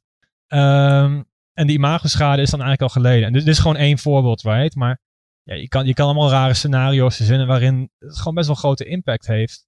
Hmm. En wat ik dan interessant vind, is dat als ik dat om me heen zie, dan de AI-oppak, eh, aanpak, is gewoon ja, betere technologie ontwikkelen om dat op te lossen. En dat moet ook gebeuren, right? Mhm. Ehm, maar ik vind het interessant dat het dus, dit soort problemen nooit helemaal een technische oplossing kunnen hebben. Om bijvoorbeeld wat ik net zei. Dat, eh, dat zo'n disruptie met een deepfake, een goed geplaatste deepfake, heel effectief kan zijn. Eh, onafhankelijk van dat mensen weten dat het, ehm, dat het nep is. De, de hoofdcontroverse controverse over deepfakes ging heel erg over porno. Dat ehm, Hmm, maar ja. de gezichten van bekende mensen worden op bestaande pornovideo's geplaatst. En die gaan dan op het internet. En ja, dan kun je wel zeggen van, nou, dat is nep. Alleen het ziet er zo extreem echt uit. Dat die persoon waar dat, als je, als je overkomt, dan voel je je wel heel erg aangevallen in je eigen ja, lichamelijke integriteit. Ja, heel gek. En, en dat zijn effecten die je niet kan oplossen met een, eh, met een technisch antwoord. Niet alleen. Niet alleen, ja, ja, ja. Eh, de vraag is ook, kun je, kun je want het- soms heb, heb ik het gevoel dat we in een soort van technologisch determinisme zitten, waarbij je ook niet kan stoppen om deze technologie te ontwikkelen, want Ja. Op het wereldtoneel wordt het ontwikkeld. Dus Ja, ja, ja. als de VS niet ontwikkelt, gaat China het ontwikkelen. Als China niet ontwikkelt, gaat Rusland of Europa het ontwikkelen, of, of, of whatever. ja. Eh, dan zit je dus met zo'n vraagstuk van oké, maar als ik het niet doe, doen degenen die het doen waar ik, die ik niet vertrouw. Ja. Dus Nou, ik moet daar, wel zit, daar, zit, daar zit een heel goed voorbeeld van. En die discussie die is ook eh, echt wel gaande. Je hebt een, eh, een instituut, dat heet OpenAI. Die hadden bijvoorbeeld dus een, ehm, een algoritme ontwikkeld dat een, je geeft die een paar woorden en dan kan die een hele pagina coherente, geloofwaardige tekst produceren. Dus dat is best indrukwekkend. En dat is technologisch gezien een hele grote vooruitgang. Eh, maar die, ja goed, dat, dat, die willen een, een maatschappelijk verantwoorde organisatie zijn. En die hadden dan vervolgens gezegd van ja, we kunnen dit, maar we publiceren dit nu nog niet. Eh, we wachten nog een aantal maanden, omdat we bang zijn voor misbruik. Ze zijn bang dat dit gaat bijdragen aan een nog grotere golf van fake news en eh, Ja. eh, dat ze het internet kapot maken, basically. Eh, met alle gevolgen van dien voor ook democratie. Om, om wat wat te heeft- noemen. Wat heeft dan het effect van een paar maanden wachten? Nou ja, dat, dat is dus een goede vraag. De hoop is dan dat in de tussentijd de publieke discussie komt over hoe acceptabel zo'n technologie is. Denk ik. Hmm. Dus ik, ik denk dat ze gewoon, en dat op zich een hele zinvolle gedachte, dat, je, dat ze dus herkennen dat hun technologie niet helemaal ethisch neutraal is. Ja. Ook al, ja, dus dat ze niet helemaal controle hebben over dat het, eh, hoe die technologie wordt gebruikt. Maar dat ze wel goede redenen hebben om misbruik te anticiperen. Dus dat vind ik op zich een hele verantwoordelijke houding. En eh, wat je dan erkent is dat. ehm, wat je dan erkent is dat die eh, technologie impact heeft op, het- op de maatschappij. En dat de maatschappij dus ook een zegje moet kunnen hebben. Ja, en dan het ideaal is natuurlijk dat dat via mooie democratische processen gaat. Eh, maar dus ik denk dat dat, dat is, eh, dat is de ratio, de rationaal achter dat, dat uitstellen. Net zoals dat mensen in computerwetenschap die bezig zijn met computerbeveiliging, die vinden heel vaak lekken bij, bij een of andere grote applicatie. En dan is het ethisch om dat, dat lek meteen te melden, eh, maar niet te publiceren. Daar wachten ze dan vaak mee. En dat is dan natuurlijk om bedrijven de gelegenheid te geven dat lek te dichten voordat ja, je basically een handleiding online zet van hoe breek ik in bij mensen de computer. Ja, ja, ja, precies. Dus dat, is- dat is een beetje de gedachtegang. Maar dat determinisme, dat zie ik ook heel veel. Eh, het, is een, het is een keiharde drogredenering op een bepaalde manier. Want je, dat recht, rechtvaardigt bijna elke maatregel. Hmm. Als je zegt van, er, is, er, is, er gaat wel iemand zijn eh, die het gaat doen. En ik weet van mezelf dat ik goede intenties heb. Eh, en dat rechtvaardigt dat ik het dan doe. Ja. Right? Maar afhankelijk van de tijdschaal kun je dat eigenlijk altijd zeggen. Er is vast ergens een punt in de toekomst waarop iemand het gaat doen. Klopt. Maar ik denk om die drogredenering een beetje bij te stellen, moet je je afvragen: waarom moet ik dit nu, op dit moment, is het urgent om dit te ontwikkelen, ja of nee? Dat, dat zou een alternatief kunnen zijn, mogelijk. Ja. Het is ook, het is ook ik besef me nooit ook dat het niet helemaal waar is dat het moet. Want we hebben dingen zoals, tenminste tot voor kort nog, eh, genetische manipulatie en eugenetica redelijk uitgebannen door middel van eh, beleid en, en, en verdragen en Ja. common sense.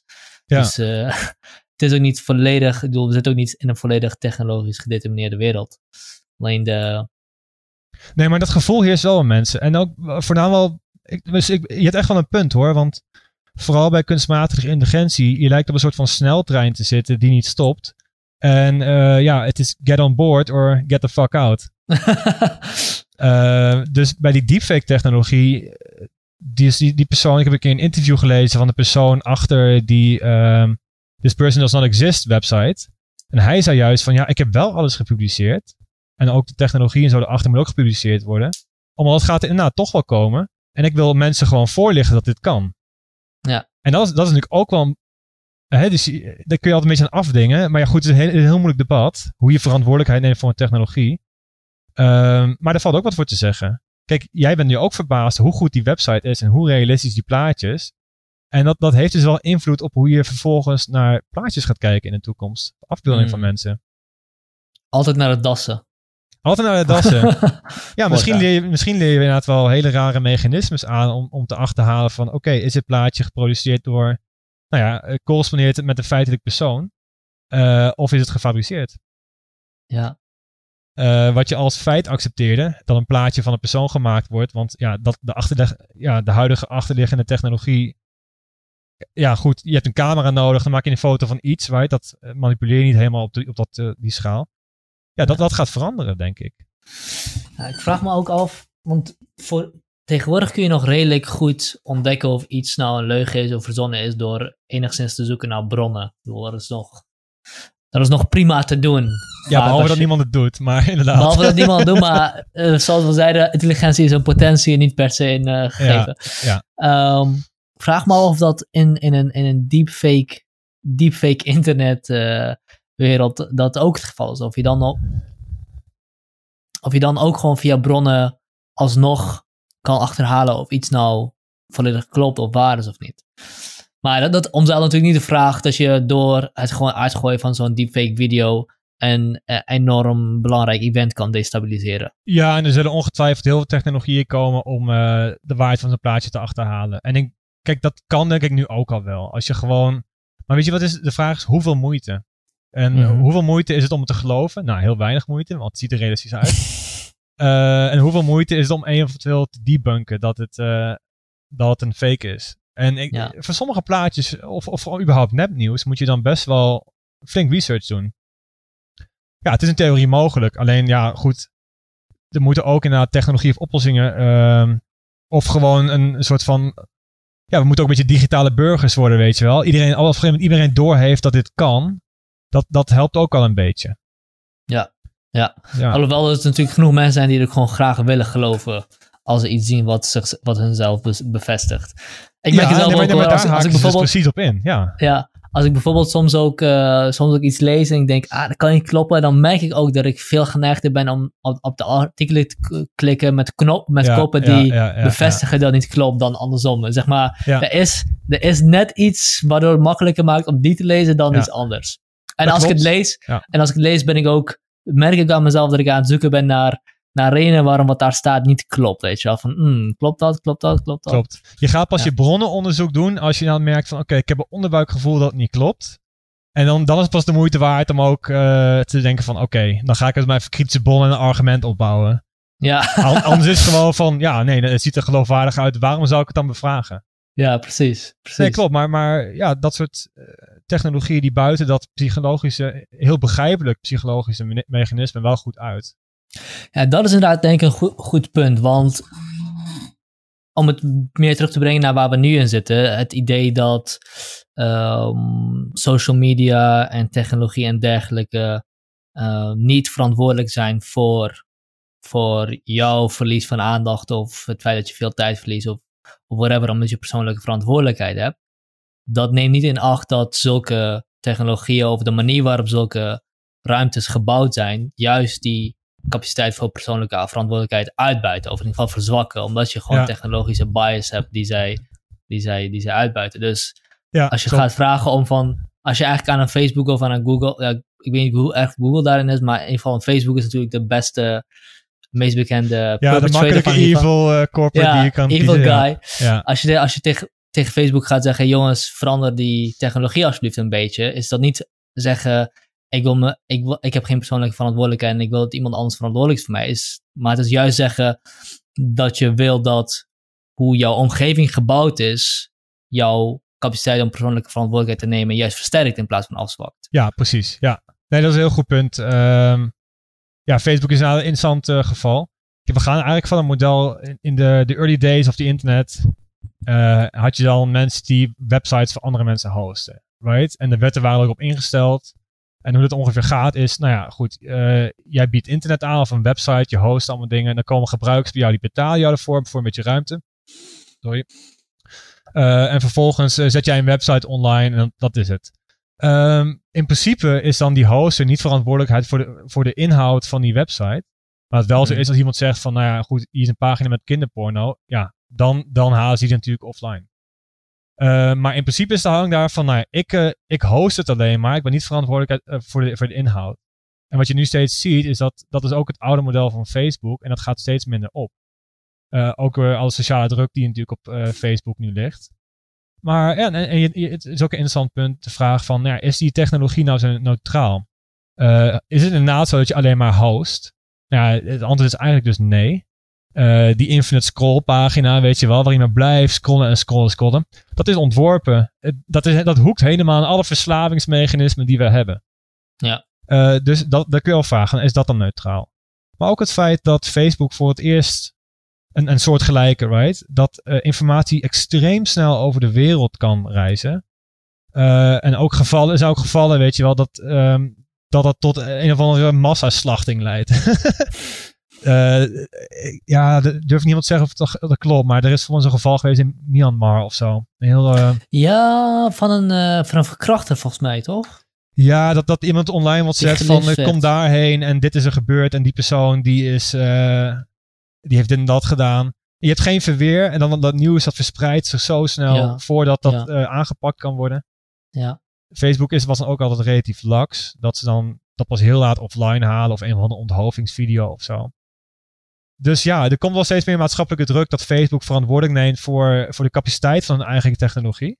Want het, het, het ja, het, het, biedt nieuwe mogelijkheden van actie aan en die de werkelijkheid van veel mensen veranderen.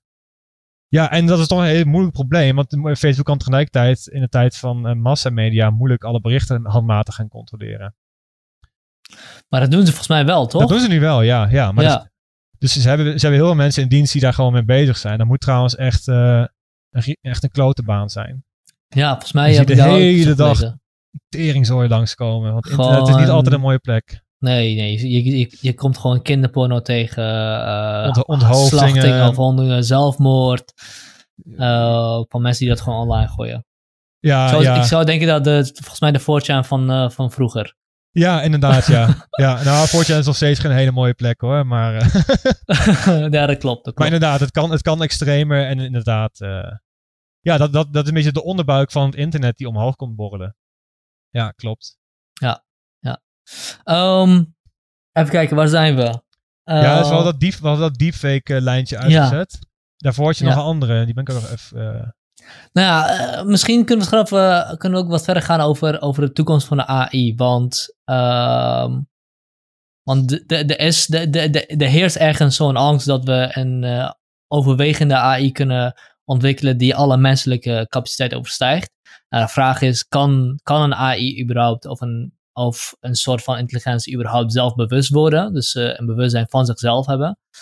Um, en een tweede vraag die ik, da die ik daaraan stel van wanneer zulke dingen geopperd worden. Waarom zou je überhaupt doorhebben als zo'n AI ontwikkeld wordt? Want het idee is dat we vaak hebben is dat zo'n bewustzijn of zo'n intelligentie een singulier punt heeft waarmee, waar, waar vanuit het met ons zal communiceren en ons zal ensleven.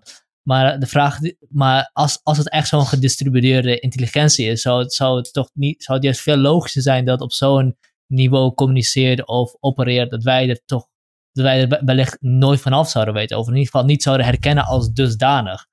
Um, bijvoorbeeld, um, nou, uh, waar had ik het vorige keer met Welk voorbeeld noemde ik de vorige keer? Oh ja, zou wellicht... Uh, maanden geleden. De, ja, maanden geleden zou wellicht uh, de aandelenmarkt, zou dat wellicht een gedistribueerde AI zijn die van ons vanuit daar probeert te beheersen. Ik bedoel, hoeveel van onze keuzes in de wereld hangen daarvan af? Of zou je, zou je de infrastructuur van een stad zouden kunnen beschouwen als een soort van gedistribueerde intelligentie? Want ook, ook daarvan zijn we enorm afhankelijk in de ja. keuzes die we maken. Um, ja, dus oké, dus het punt dat je maakt is van, moeten we wel bang zijn voor één AI die alles overneemt? Of is het gewoon dat alle systemen aan elkaar gekoppeld worden en, uh, en als je dan de premisse hebt dat intelligentie überhaupt emergeert en verspreid is, krijg je dan een soort van superorgaan dat een soort van intelligentie heeft dat wij helemaal niet kunnen bevatten? Bijvoorbeeld, ja. En als dat zo is, zou het dan misschien al kunnen zijn dat, dat, dat het al bestaat inderdaad. En dat blijkbaar de wereld toch niet zo erg is wanneer we onder, leven onder het juk van een, van een AI. Nou ja, goed. Ik, ik denk dat we in zekere zin al onder het juk van algoritmes leven, zat. Ja. Alleen de vraag is, uh, waarom noem je dat intelligentie nog? Mm. Kijk, intelligentie, die term gebruiken wij eigenlijk een beetje vanwege de vergelijking met menselijk gedrag, denk ik. Dus eh, wij plakken label intelligent, we plakken label intelligent op bepaalde systemen die dingen doen die bij mensen intelligent gedrag eh, zijn. Hmm. Bijvoorbeeld ehm, dat je kan lezen. De hele intelligente activiteit, dat wij het alfabet kunnen begrijpen. Nou ja, zodra een computer dat kan doen, zeggen we dat is kunstmatige intelligentie. Maar op het moment dat, eh, ja, dat dan om een in- intelligentie gaat, die bestaat uit een verspreid netwerk waarin allerlei machines met elkaar communiceren, zonder dat er één centrale eenheid is, ja, kun je dan op een zinvolle manier over intelligentie spreken. Ja, en je geeft er zelf wat toe van, we zouden dan niet eens weten hoe dat eruit zou moeten zien, snap je? Hmm. Eh, dus dat is een interessant punt, maar ik, ik zie niet hoe je daar een zinvolle discussie over kan hebben.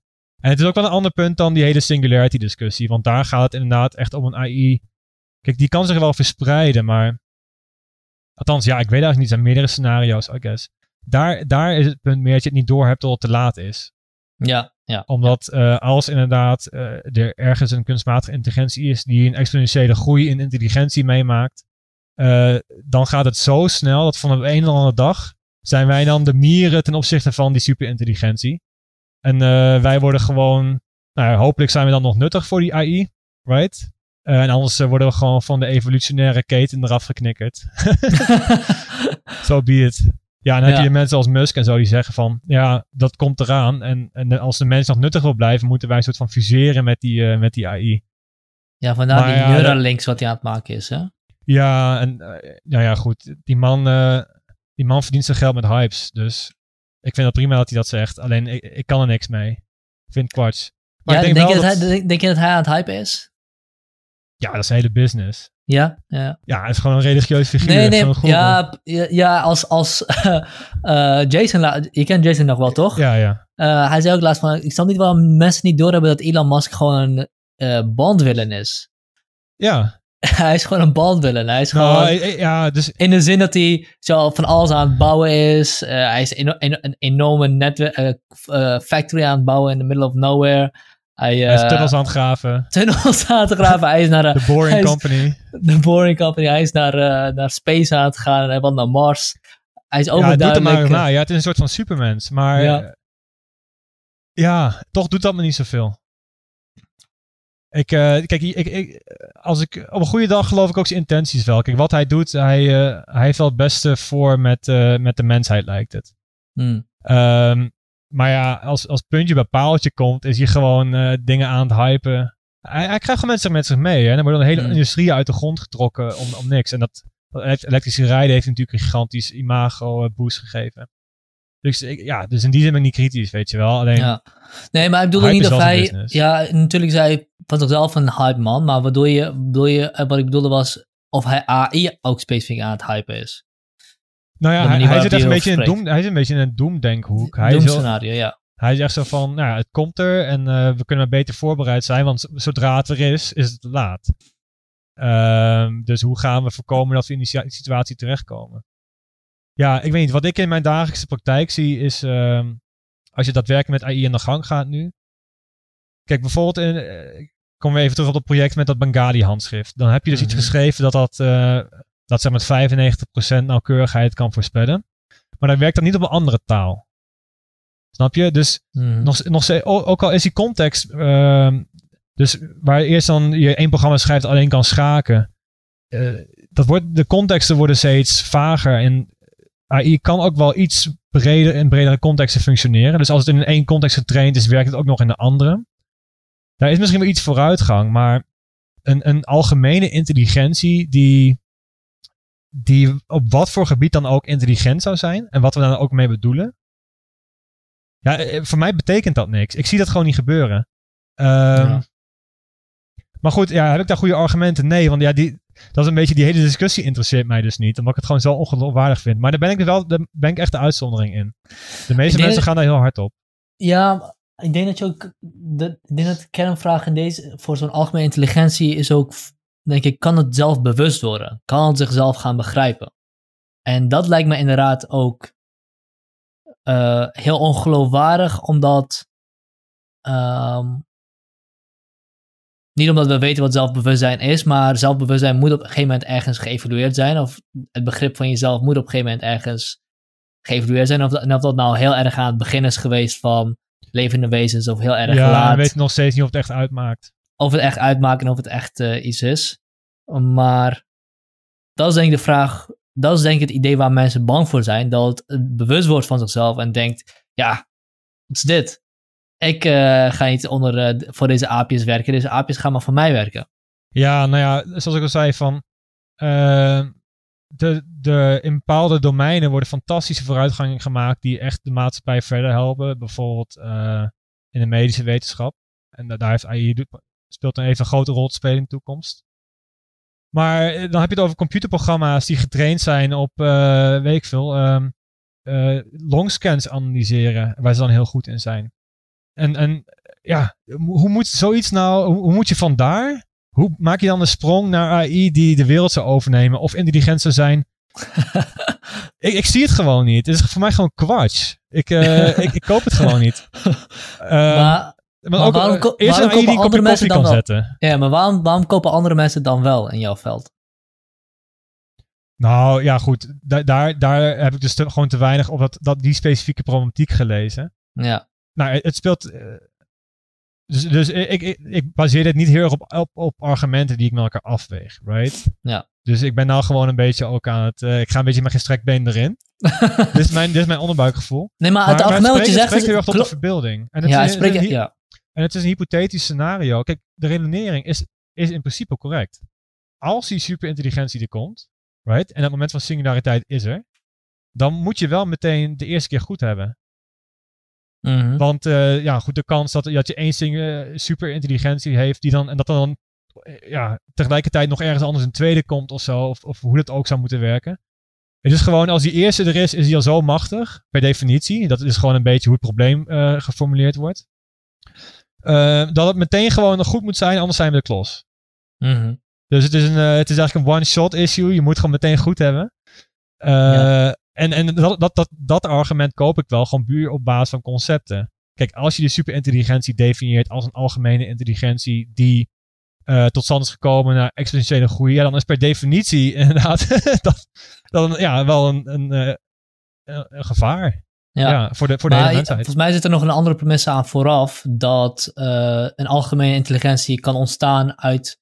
eh, kan ontstaan zolang de, complex, de, netwer- de neurale netwerken waarop het gebouwd is complex genoeg zijn. Ja, toch? maar, maar ook en dat is, denk bijvoorbeeld, ik, dat is denk ik waar jij sceptisch over bent en waar ik denk ik ook sceptisch over ben. eh, Ja, maar ook het fysieke verhaal ervan. Ik bedoel, de, de robotica kant.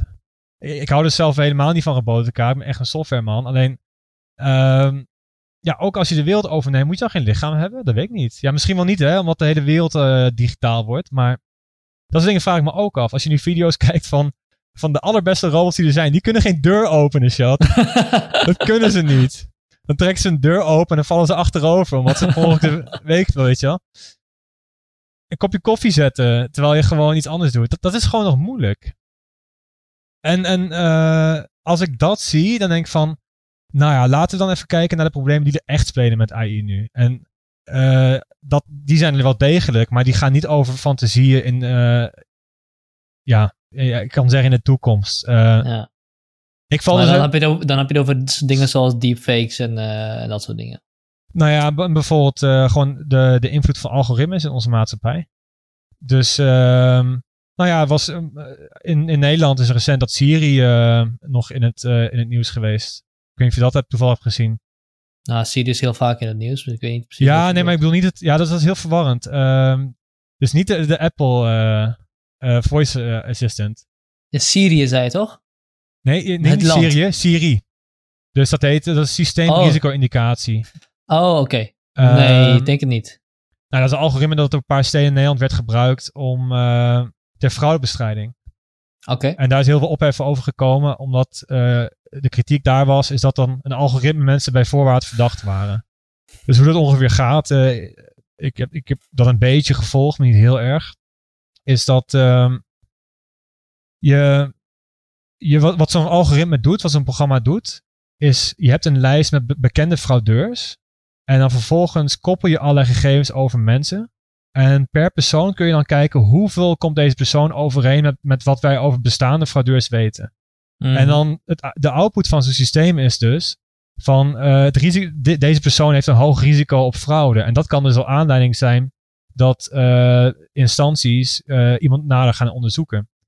En, en dat is wel echt, dat, dat toont denk ik precies goed wat, wat de werkelijke issues met AI in onze maatschappij momenteel zijn. Want ja, ik zeg nu, dat is kunstmatige intelligentie, dat hoeft dus niet per se. Maar vaak als, er, als het gaat om koppelen van gegevens, patronen herkennen en dan individuele profielen maken, dan is er vaak wel uh, kunstmatige intelligentie in het spel. Omdat je dan over iemand, bijvoorbeeld uh, over iemands persoonlijke voorkeuren moet leren. Bijvoorbeeld uh, dat Facebook advertenties op jou toegepast zijn. Daar zit een kunstmatige intelligentie achter, omdat die leert op basis van jouw gedrag wat jij leuk vindt. Ja. Nou, zo hier ook zit waarschijnlijk uh, kunstmatige intelligentie achter de deur. Of iets dat tegenwoordig om die paraplu-term valt. Um, omdat zo'n algoritme produceert dus een lijst van mensen die dus bijvoorbeeld verdacht zijn van fraude. En die mensen die uh, weten daar waarschijnlijk helemaal niks van af. En mm -hmm. daar kan een onderzoek naar worden gestart. En de vraag is dan, is dat dan eerlijk? Um, en wat vaak ook blijkt, is dat zo'n systeem leert natuurlijk wat fraudeurs zijn op, op basis van bepaalde data. Maar die data zelf kan weer vooroordelen bevatten. Dus wat bleek nou? Nou ja, als je bijvoorbeeld uh, veel fraudeurs, dat waren dan mensen met drie kinderen thuis die veel onbetaalde bonnen hadden. Mm -hmm. Nou, dus als jij gewoon een hardwerkende moeder bent, maar je hebt financieel even zwaar en je hebt drie kinderen thuis, dan opeens word je aangemerkt voor fraude, een of ander algoritme en krijg je instanties over de deur. En uh, ja, en, en, je kan je ze ook afvragen van wat voor bevolkingsgroepen worden dan slachtoffer van zo'n algoritme. En goed, de kritiek kan een beetje van, ja, je discrimineert ook, omdat die data, die, die bevat dan weer uh, vooroordelen tegen uh, bepaalde bevolkingsgroepen die, wat, die het wat minder breed hebben. Ja, Om wat laat, ja, laat ik hem dan gewoon heel scherp zetten. Is de enige vraag die je hierbij niet moet stellen of het effectief is of niet. Want als het zo is dat Oh, dat is dat, oké. Okay. Ja, dan sta je ja. inderdaad scherp, ja. Ja, want als het zo is dat... Uh, nou, laat ik hem nog scherper stellen. Uh, ik, ben, uh, ik kom uit een, uit een cultuur en veel mensen om ons heen die, die inderdaad van bevolkingsgroepen zijn die het minder breed hebben. En ik kan je numerous examples noemen van families die inderdaad bijstandsfraude gepleegd hebben. Nou, natuurlijk, ja. is het, natuurlijk is het anekdotaal of iets dergelijks, maar om het even te zeggen, kijk, inderdaad, dat gebeurt. Ja. Uh, als het nou zo is dat, dat inderdaad mensen die het zwaar hebben financieel, of mensen die, uh, die aan een bepaald kenmerk voldoen, die je eigenlijk niet zou moeten associëren met wel of niet, uh, um, noem je dat, niet schuldig, maar niet gevaarlijk, maar verdacht. Die je niet moet associëren okay, ja. met verdacht. Ja. Maar uh, als je naar een grote dataset gaat kijken, dat dat toch wel het geval is, zou dan, zou dan een, een cosmetische eigenschap dan toch een indicator kunnen zijn van, van iets waar je in ieder geval naar moet gaan kijken, serieus naar moet gaan kijken? Ja. Um, nou, dat is een goede vraag. Um, maar er wordt ons natuurlijk heel veel verkocht onder een noemer van effectiviteit, right? Ik bedoel, mm -hmm. na 9-11 is ook overal de beveiliging opgeschroefd. Maar ja, -hmm. dat, is, dat is ook een legitimering om, uh, om allerlei grenzen over te gaan die daarvoor de overheid niet uh, overging. En uh, misschien is het wel leuk om de koppeling te maken met de coronacrisis nu. Want het, is, speelt eigenlijk iets soortgelijks. Kijk, ik ben een brave burger en ik zit al een paar weken thuis. En, en jij bent uiteraard ook braaf is ook al een paar weken thuis. Super braaf, ik word helemaal gek. Ja, dus we hebben al een beetje geklaagd voor het gesprek dat we ja. slecht slapen en zo. Maar wij, wij, zijn, wij zijn brave burgers. Um, nou, in Nederland uh, is de situatie nog wel oké. Okay, maar dit soort crises kunnen natuurlijk aangewend worden door overheden om hun eigen macht te escaleren. Want er komt een soort van uitzonderingstoestand. Mm. Uh, en inderdaad, iedereen moet zich eraan houden omdat dat, zodat het effectief is. Uh, en ook, dan ga je dus boetes krijgen als mensen. Hè, er worden steeds meer extremere maatregelen genomen zorgen dat iedereen zich er maar eraan houdt. Ja. Prima. Nou, in Nederland is het nog wel enigszins. Uh, dus het is de vraag van means en ends van hoe is die balans. Als je dan in China kijkt, of Taiwan of zo, die, uh, die mensen, burgers van China, zijn al redelijk gewend aan surveillance, right? Dus die zijn al wat gewend. Maar wat ze daar dus nu doen, is gewoon schaamteloos databases over uh, gezondheidsgegevens koppelen met uh, je reisgeschiedenis. En er worden allerlei apps ingezet die gewoon eh, je, je trekken, ook zonder je medeweten. Dus ze trekken je mobiele telefoon gewoon. Mhm. Als jij eh, in, in quarantaine moet en je, je, je gaat even een blokje om, dan word je meteen gebeld van, joh, waar ben je en eh, thuis. En Ja, goed, en, de- en de maatregelen zijn ook redelijk extreem. Nou, ze zien een heel ander geval, dat weet ik ook wel. Maar je zou kunnen zeggen dat hun aanpak eh, effectief is. Mhm. Of het nieuws weer accuraat is dat wij het zien en krijgen, dat is weer een andere vraag. Maar laten we even voor de sake of argument zeggen, het is effectief. Ja. De vraag is dan van, oké, maar wat betaal je tegen, welke, pri- welke prijs betaal je daarvoor? Dus je hebt het over een bevolking die al niet veel privacy had, een bescherming tegen geweld van de overheid. En nu wordt de macht van de overheid eigenlijk nog meer geëscaleerd. Eh, zelfs op het punt dat dus gezondheidsdata gewoon probleemloos wordt geïntegreerd in alles wat er al aan de hand was. Mhm. Ehm, dus als je het hebt over van, nou ja, als je het argument zegt van, joh, efficiënt, prima, maar tegen welke prijs zou ik dan zeggen? Eh, en ik vraag me ook af, in sommige gevallen, bijvoorbeeld in, in, Nederland, van, het hangt natuurlijk af van hoe effectief is het daadwerkelijk. Ja. Eh, Ja. dat, is, dat is vaak dus niet bewezen, hè? want hoe dat bewezen wordt, tussen aanhalingstekens, is gewoon met massapsychologie. Dat soort maatregelen worden vaak gerechtvaardigd ten eh, overstaan van een grote crisis. Of dat dan terrorisme is, weet je wel, wat, wat heel, ehm, heel lang een beetje een stokpaardje is geweest om allemaal dingen er doorheen te drukken die de vrijheid van mensen beperken, of privacy. En, en nu hebben we natuurlijk een nieuwe crisis, eh, corona. Ja, wat je eigenlijk zegt is, eh, is wel interessant, want inderdaad, het kan wel effectief zijn voor, een, voor één specifieke taak, maar je leeft natuurlijk in een maatschappij niet op een specifieke taak. Je leeft, het, die taak heeft effect op de, het gehele maatschappij, op de gehele maatschappij. En Ja. de prijs die je ervoor betaalt is de prijs die, is het effect dat, of het adverse effect dat het heeft op de rest van de maatschappij. Ja, ja, goed, ik, ik vind Zou dat... kunnen hebben, zou kunnen hebben. Ik vind het gebeurtenissen in China gewoon, gewoon eng. En eh, wat, wat ik me heel erg afvraag, eh, in China, maar ook, ook hier, is van als je dus in tijden van een crisis die lang duurt, eh, ja, een soort van escalatie van overheidmachten hebt en Ja. maatregelen. In ons geval Ja. is het reek ja, hè, bij ons gaat het om die 1, anderhalve meter. Daar lig ik dan niet echt wakker van, weet je wel. Ja. Ze zijn niet onze healthcare, ze trekken onze telefoons hopelijk nog niet. Eh, en koppelen dan allemaal gegevens over healthcare. Want wij zijn redelijk goed beschermd in Europa. Hè. Europa is een beetje de privacy koning. Ehm, wat was ik nou aan het zeggen?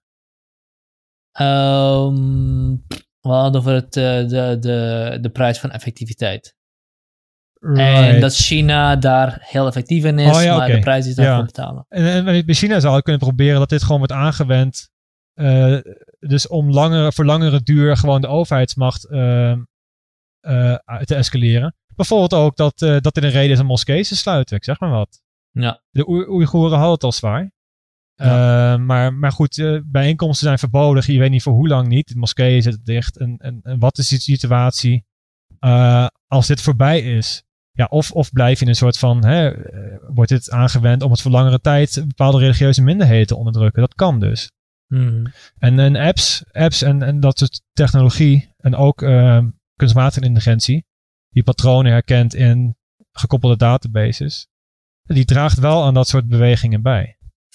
Ja. En eh, ja, goed, in Nederland is het een beetje een andere discussie natuurlijk. Ik, denk, ik ben hier vooral benieuwd hoe de culturele verandering naar corona is. Of we allemaal een soort van rare quarantainewezens worden. Dat het norm wordt Ah. dat, we, dat we elkaar niet meer aanraken. En dat je een goede reden moet hebben om het om, omgekeerd te doen, weet je wel? ja, het zou wel interessant kunnen zijn als, als juist China te eigenlijk... eh, want, want Nederlanders zijn redelijk, eh, ja, niet afstandelijk, maar houden meer afstand dan, dan Zuid-Europeanen van elkaar. Ja, wij zoenen niet eh, iedereen. Ja, dat klopt. Nee, inderdaad, inderdaad. En eh, ook minder handtastelijk überhaupt. Ja. Als je in Spanje Ja, bent. ik maak wel je- een uitzondering voor een paar mensen. Daar val jij ook onder. Maar maar het zou ook interessant zijn als het, als het nu dan andersom gaat. Alsof dat, als dat juist wel meer gaat, gaat gebeuren. precies. Dus ehm, als zo'n zo'n situatie lang duurt, krijg je iets van normalisering.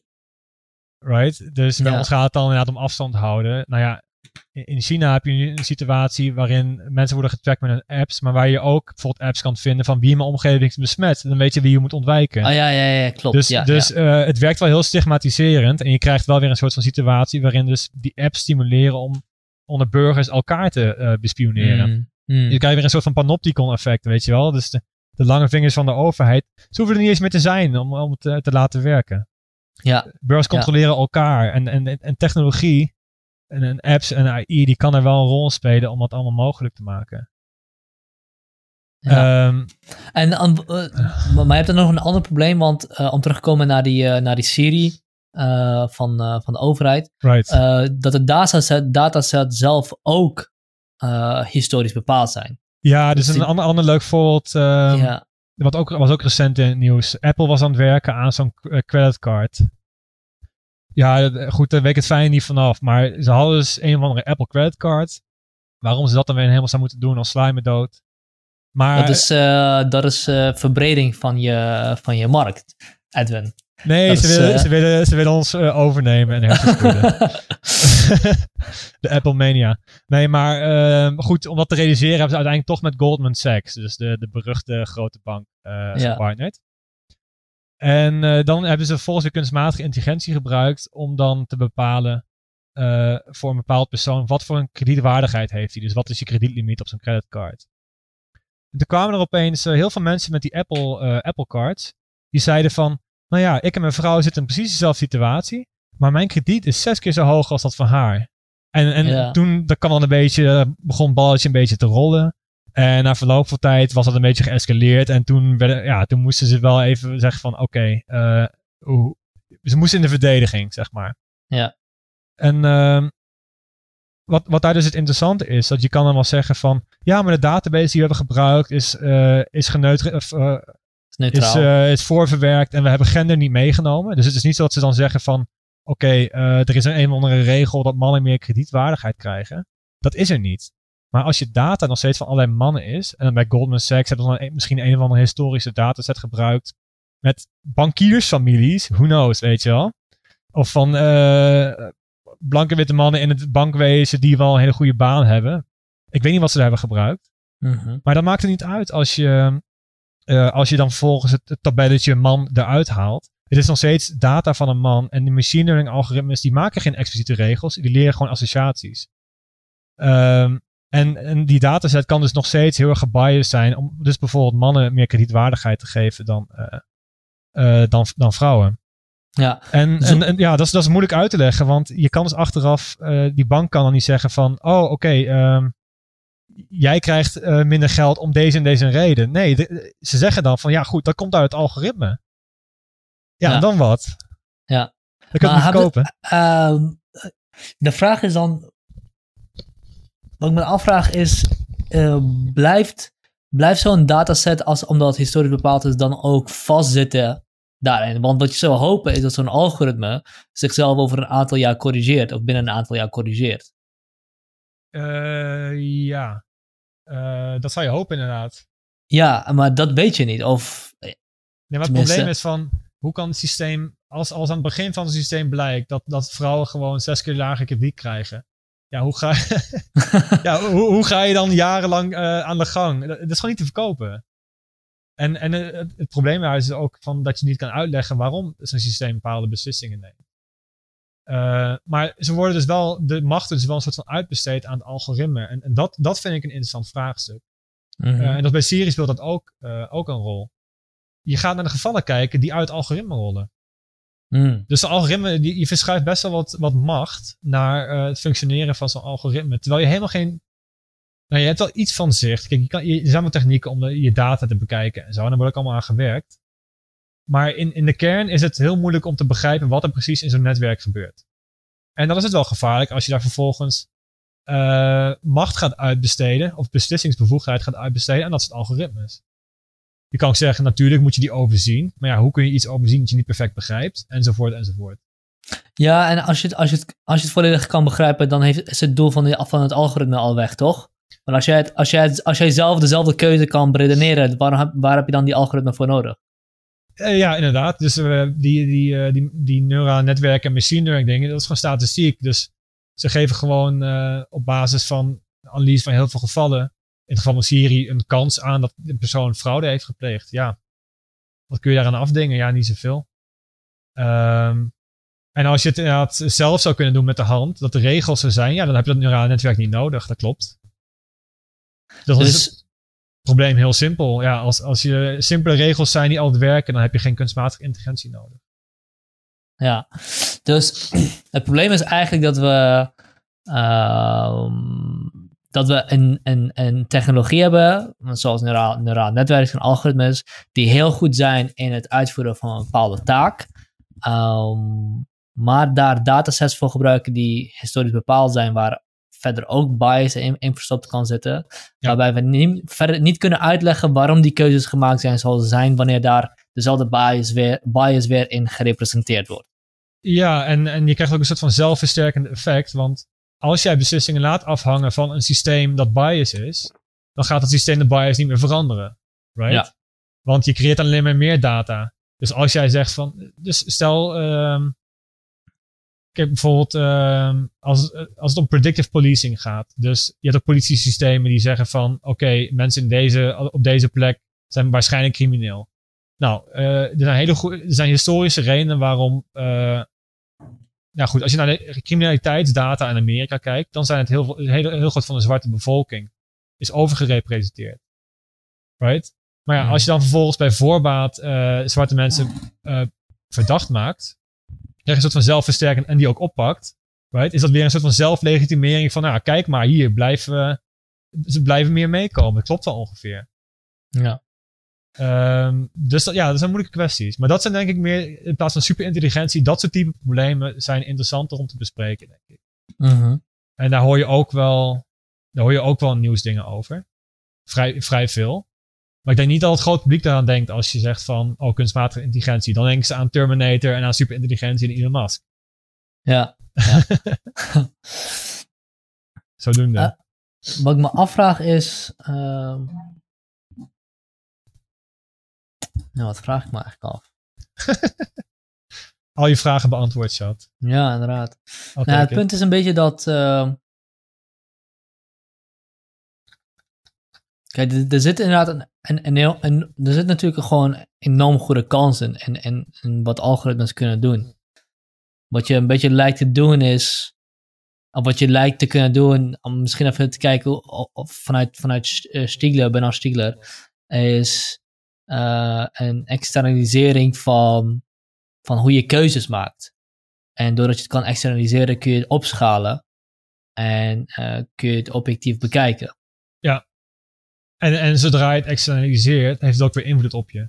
En heeft het weer invloed op je. Uh, net als hoe schrijven dat ook kan doen op je gedachten. Ja, ja, ja. Alleen is het natuurlijk een stuk uitermate complexer. En we kunnen het delen met andere mensen. Dus we kunnen eigenlijk als mens zijn er onze beslissingsparameters obje objectiveren en, en optimaliseren. Alleen we moeten wel de juiste data erin gooien. ja, oké. Ja, dus hij zegt ook van... Uh, dus je, je begint met elkaar praten. Dan heb je het schrift. En dat externaliseert al wat je denkt. Maar als zodanig heeft het ook weer invloed op je en op anderen. En het digitale domein is eigenlijk de nieuwste vorm van schrijven. Mhm. Eh, maar op een hele grote globale schaal uh, met, met, alle nasty effecten van dien. Ja. Gewoon een korte recap van. Uh, ja, en, ja, had je dan een vraag? Um, nou, als je algoritmes op die manier bekijkt, dan zou je kunnen zeggen dat het een, een volgende stap is in het in verdere externalisering van de mens. Dus, uh, of uh, van, van een verdere externalisering van menselijke capaciteiten. Um, en daarom vraagt om een nieuwe manier van mens herdefiniëren. Want als we heel veel van ons denken kunnen eigenlijk uitbesteden, waar zijn wij dan nog goed voor? En dan, dat is dan misschien een andere vraag dan, right. dan de AI-vraag. Maar uh, het is wel een vraag van. Kijk, heel veel van, van onze besluiten en heel veel van ons leven wordt bepaald door onze agenda. Dat is een soort van technologie. Door, door de klok, dat is een soort van technologie. Maar dus ook uh, steeds meer en meer, zoals je zegt, door algoritmes en dergelijke. Internet. En, internet en dergelijke. En hij noemt dat, uh, hij noemt dat volgens mij ook ergens. Um, hoe noem je dat? De proletarisering van het denken. Right, oké, okay, ja. Dus, uh, dus, dus oké, okay. dus om maar aan te sluiten, als je over algoritmes gaat nadenken, eh, algoritmes, als je dan, eh, als die leren op basis van bepaalde data met een bias, eh, de effecten van algoritmes zijn heel erg echt. En je zou Mhm. kunnen zeggen, die zijn dus een externalisering of een verlichaming van eh, echte effecten. Van wat wij, eh, van het ontwerp van het algoritme, ook de data die we erin hebben gestopt, et cetera.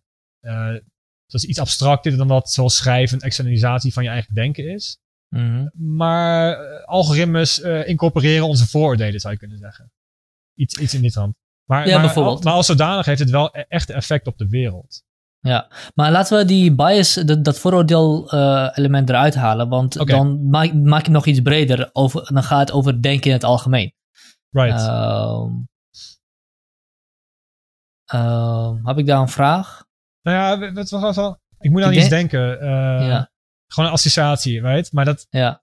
ik, ik, ik ken Stiga niet zo goed, dat ten eerste. Maar ik heb een post terug, eh, net voordat ik jou had gesproken, toevallig, introductie gelezen van zijn nieuwste werk. En eh, ja, het was een interessante ervaring.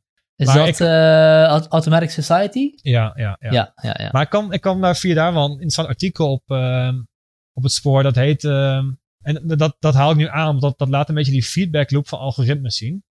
Ehm, en misschien ook inderdaad hoe, hoe bijvoorbeeld de taal zelf geproletariseerd wordt. Mhm. Eh, dat is een stuk van, eh volgens mij heet die Frederik Kaplan. Misschien even goed om, om proletarisering uit te leggen. Eh, voor mensen die daar niet bekend mee zijn. Het proletariaat is bij Marx het bevolking, de bevolkingsgroep die niks, produce- of die niks achterlaat. Tenminste, ik weet eigenlijk niet of dat bij Marx zo is, maar zo komt bij Stiegler wel een beetje naar voren. Ze laten niks achter, ze, ze, ze produceren in wezen niks waardevols, ze doen alleen maar. Eh, Oké, ja. dus wanneer Stiegler zegt de proletarisering van het denken, dan bedoelt hij dat het dus zelf niet, niet meer denken of zelf niet meer leven, maar gewoon doen. Gewoon maar consumeren. Eigenlijk kiezen uit de keuzes, keuzes die, ons, die ons voorgeschoteld worden en eigenlijk dat pad afgaan. De beste manier om het te beschrijven is eigenlijk Wally's, eh de film Wally en de mensen die daar in, het, in, het, eh, in, in, in, in dat schip zitten. Dat zijn echt... eh, Oh. Nou, eh, voor de mensen die hem wel gezien hebben, eh, de rest van de, van het planeet, denk ik. Eh, Ja, sorry. ehm, in Wally heb je te maken met een post-apocalyptische planeet. Daar zit één robot die is nog druk met opruimen. En op een gegeven moment komt hij op een schip. En op het schip zitten mensen. En al die mensen zitten in een stoel. waar, waarin eigenlijk alle schermen staan die ze nodig hebben. Eh, games, reclame, eh, eh, Oh ja, de- communicatie. De happy zombie, basically. De happy zombie. En ze zijn allemaal dekens, ze zitten allemaal in een stoeltje en alle stoeltjes bewegen waar ze heen willen. Ja, dus, dat genotfabrieken. is, ja, dus dat is de echte proletariaat. Dat is de, de, de, de, de, de consument Right. persoon. Dat is wel interessant, ja, want bij proletariaat denk ik zelf toch ook wel aan, aan de, de werkersklasse. Ja, Maar daar wordt het eens het losgekoppeld daar dus. Dus wat, wat, ja, wat Stiegler zegt op een gegeven moment is dat met de industriali- is- industrialisering eh, ontstaat de proletarisering van de werker. Dat wordt een arbeider. Ik weet niet of Ja. hij die termen gebruikt, want de arbeider is, of de werker, of degene die iets produceert, is iemand die met zijn tools en de manier waarop hij leeft een, een omgeving voor zichzelf creëert en dingen maakt. Eh, hij is op dat moment de agent van, van, van zijn werkplek. Laat Ja, ja, ja, met industrialisering worden de productiecapaciteiten ge- verplaatst naar de fabrieken. En het enige wat een arbeider doet. Is de logica van de machine volgen. Ja, precies. Ja, het is gewoon een, een eh, onderdeel in het eh, grotere rad van de, van de Ja, machine. ja. Right, En dat kun je ja. dan doortrekken tot wanneer, eh, wanneer eh, met de uitkomst van audiovisuele technologie, radio, tv en dergelijke, waarbij het culturele leven eigenlijk geproletiseerd wordt en we consumenten worden. Want nu Right. zijn wij niet meer in interactie die de cultuur creëren, Ja, maar ja, is ja. mijn interactie met de tv die zich weer op mij effect heeft, de, die, die de cultuur vormt. Van de volgende dag zijn, praten we allemaal over wat er gebeurt op de tv, televisie bijvoorbeeld. Ja, ja, ja. bijvoorbeeld.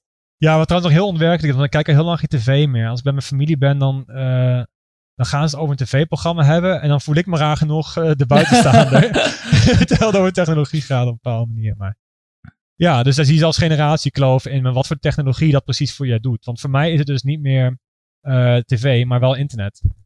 Ja, dus het gaat ook niet zozeer om de tv inderdaad, maar het gaat om het feit dat eh, onze leven, om- omgevingswereld en culturele leven bepaald wordt door externe dingen die op ons geprojecteerd worden in plaats van in relatie met elkaar.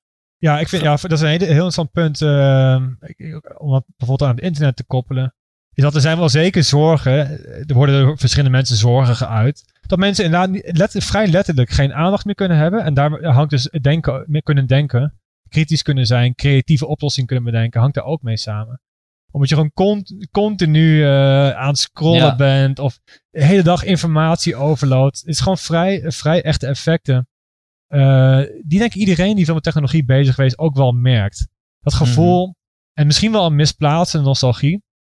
Zo van, oh, vroeger weet je wat ook zo'n helderheid van geest, weet je wel. Want jij jij en ik nog net van die generatie uh, met, enige, zeg maar, enige pijn in mijn hart, maar die dus nog net niet uh, die smartphone wereld. Wij weten nog hoe het is zonder. Ja, ja, ja, ja. Klopt, uh, dat is een van de laatste.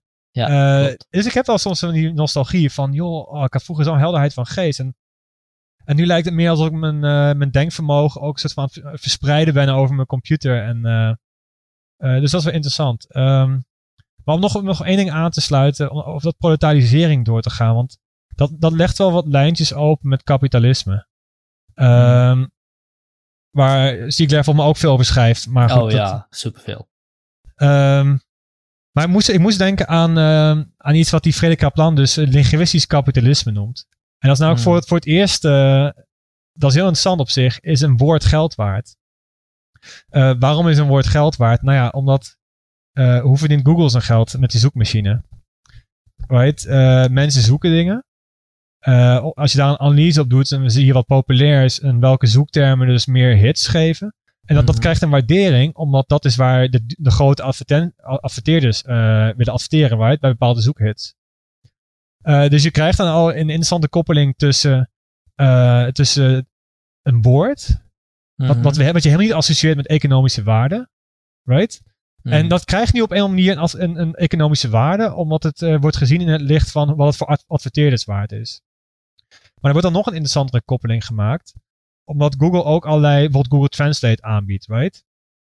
Uh, en dan zie je een paar dingen gebeuren. Dus ook dat is natuurlijk eh, met zelflerende uh, algoritmes worden die vertalingen gemaakt. Dus analyseren gewoon hoe taal werkt op het internet. Op basis daarvan maken ze voorspellingen. Mm Right? Maar omdat bepaalde, uh, omdat die zoektermen daarin geïntegreerd zijn in zekere zin, krijg je ten eerste dat, uh, nou ja, je, je, hebt, je hebt dan uh, steeds meer tekst op het internet ook die Google Translate gebruiken om iets te produceren. En, bijvoorbeeld, ik schrijf het in Nederlands, ik wil het naar Engels online zetten, dan, dan ga ik Google Translate door. Dan krijg je een soort van commensuratie van, van de taal omdat Google heel erg convergeert op woorden die meer geld waard zijn. Uh, dus je zou zelfs kunnen, als een hypothese kunnen hebben van, heeft, heeft Google, en dus ook het feit dat die woorden dus in zoek, zoektermen uh, economische waarde krijgen, hebben die een invloed op de evolutie van de taal. Dus hmm. woorden die, woorden die uh, veel gebruikt worden zijn meer waard. Maar het is ook de moeite waard voor Google. En zo werkt, zo werkt machine learning gewoon. Is dat in zo'n vertaling pak je natuurlijk ook het woord dat het meest op het internet voorkomt. Je gaat gewoon een hele creatieve vertaling geven. Nee, het is gewoon statistiek van de meest waarschijnlijke optie gezien je input wordt gegeven. Nou, dat wordt weer gebruikt om op het internet te gaan. Daar leert Google weer van. En um, voor je het weet, misschien convergeert de Engelse taal um, wel naar, naar termen die gewoon voor Google geld verdienen. Ja. Ja, Het, was, het was een hele grote loop, want ik krijg ook een beetje hoofdpijn als ik eraan denk. Nee, maar het is super interessant, want zelfs je hebt de Google Translate ervoor niet eens nodig. Want als jij een oh, want hoe, de, de meeste teksten die geschreven worden online, worden geschreven met, met, de, de, met het doel om gevonden te worden en gelezen te worden. En ja, dus mensen incorporeren dat meteen. Ja, dus, dus mensen incorporeren, incorporeren dat misschien. Niet eens, misschien doen ze dat niet eens, maar wordt je keuze van een woord bepaald aan de analyse die je doet op je, op je SEO, uh, vanuit je SEO-software. Ja, ja, ja, ja. En sterker nog, zelfs de onderwerpen waar je over schrijft zouden kunnen bepaald worden aan, aan je SEO-software. Ja, en, je, en je hebt hele legio mensen die gewoon als baan hebben, dus teksten en, en websites meer Google-vriendelijk ma te maken. Ja, dat is meer geld nou, Ik zal je wat moois vertellen. Ik, ik, ik, ik werk dus ook veel als, als, als marketingadvies en bla bla. En, als ik een, en ik ben nou voor een klant uh, een paar blogs aan het schrijven vanaf, vanuit hun boek. En wat ik dan doe, is letterlijk dat hoofdstuk van dat boek pakken en kijken in welke vorm ik het kan gieten. zodat, zodat, het, dat woord, zodat ik de woorden kan gebruiken die rele- relevant zijn, maar ook veel zoekhits hebben. En daar Dus- komt waarschijnlijk Stieg Lair dan een beetje in beeld. Ja, Omdat dus die effecten van zijn algoritme die een bepaalde sturing heeft. eh, en in dit geval is het dan gewoon het feit dat eh, alleen al dat, dat de Google er is en dat je weet dat bepaalde dingen makkelijker vindbaar zijn. Dat verandert dus je gedrag en je denken. Op hele, hele onzichtbare manieren. Eh, en, en dat vind ik een heel interessant gegeven. Ja. Maar Ja, zelf dat je dus kan zeggen van. is er zelfs een algoritmische bemiddeling van de taal? Als je dat zegt, denk je van waar heb je het er hemelsnaam over? Maar, maar dat, dat is niet ondenkbaar. nee. Nee. En dat, dat, daar komt dan weer de, het effect van algoritmes op ons leven dat dat heeft. Ehm, want het gaat veel verder dan alleen maar ingenieurs in een, in een kamer die regels maken voor hoe databases gebruikt worden. Maar het heeft ook echt een effect op de manier waarop wij ons leven gaan leven. En de teksten Ja. die we dus, dus lezen. En de, binnenkort ook de video's die we gaan bekijken. Want de, re- de reden dat Google zulke automatische captions aan het maken is, is niet zodat jij beter kan lezen wat daar staat, maar zodat ze begrijpen wat daar wat in die video zit en het dus beter Precies. kunnen ranken in, in, Ja. in zo- zoekresultaten. Ja, ja, ja. Ja, ja klopt. Ja, heel, heel fascinerend. En ehm, ja, ik, weet niet, ik ben er als filosoof gewoon ook ge- geïnteresseerd in. Want dat is niet iets waar, je, waar iemand met een technische mindset 1, 2, 3 aan zou denken. Hmm. Ehm, nog, ik heb nog een anekdote bijvoorbeeld.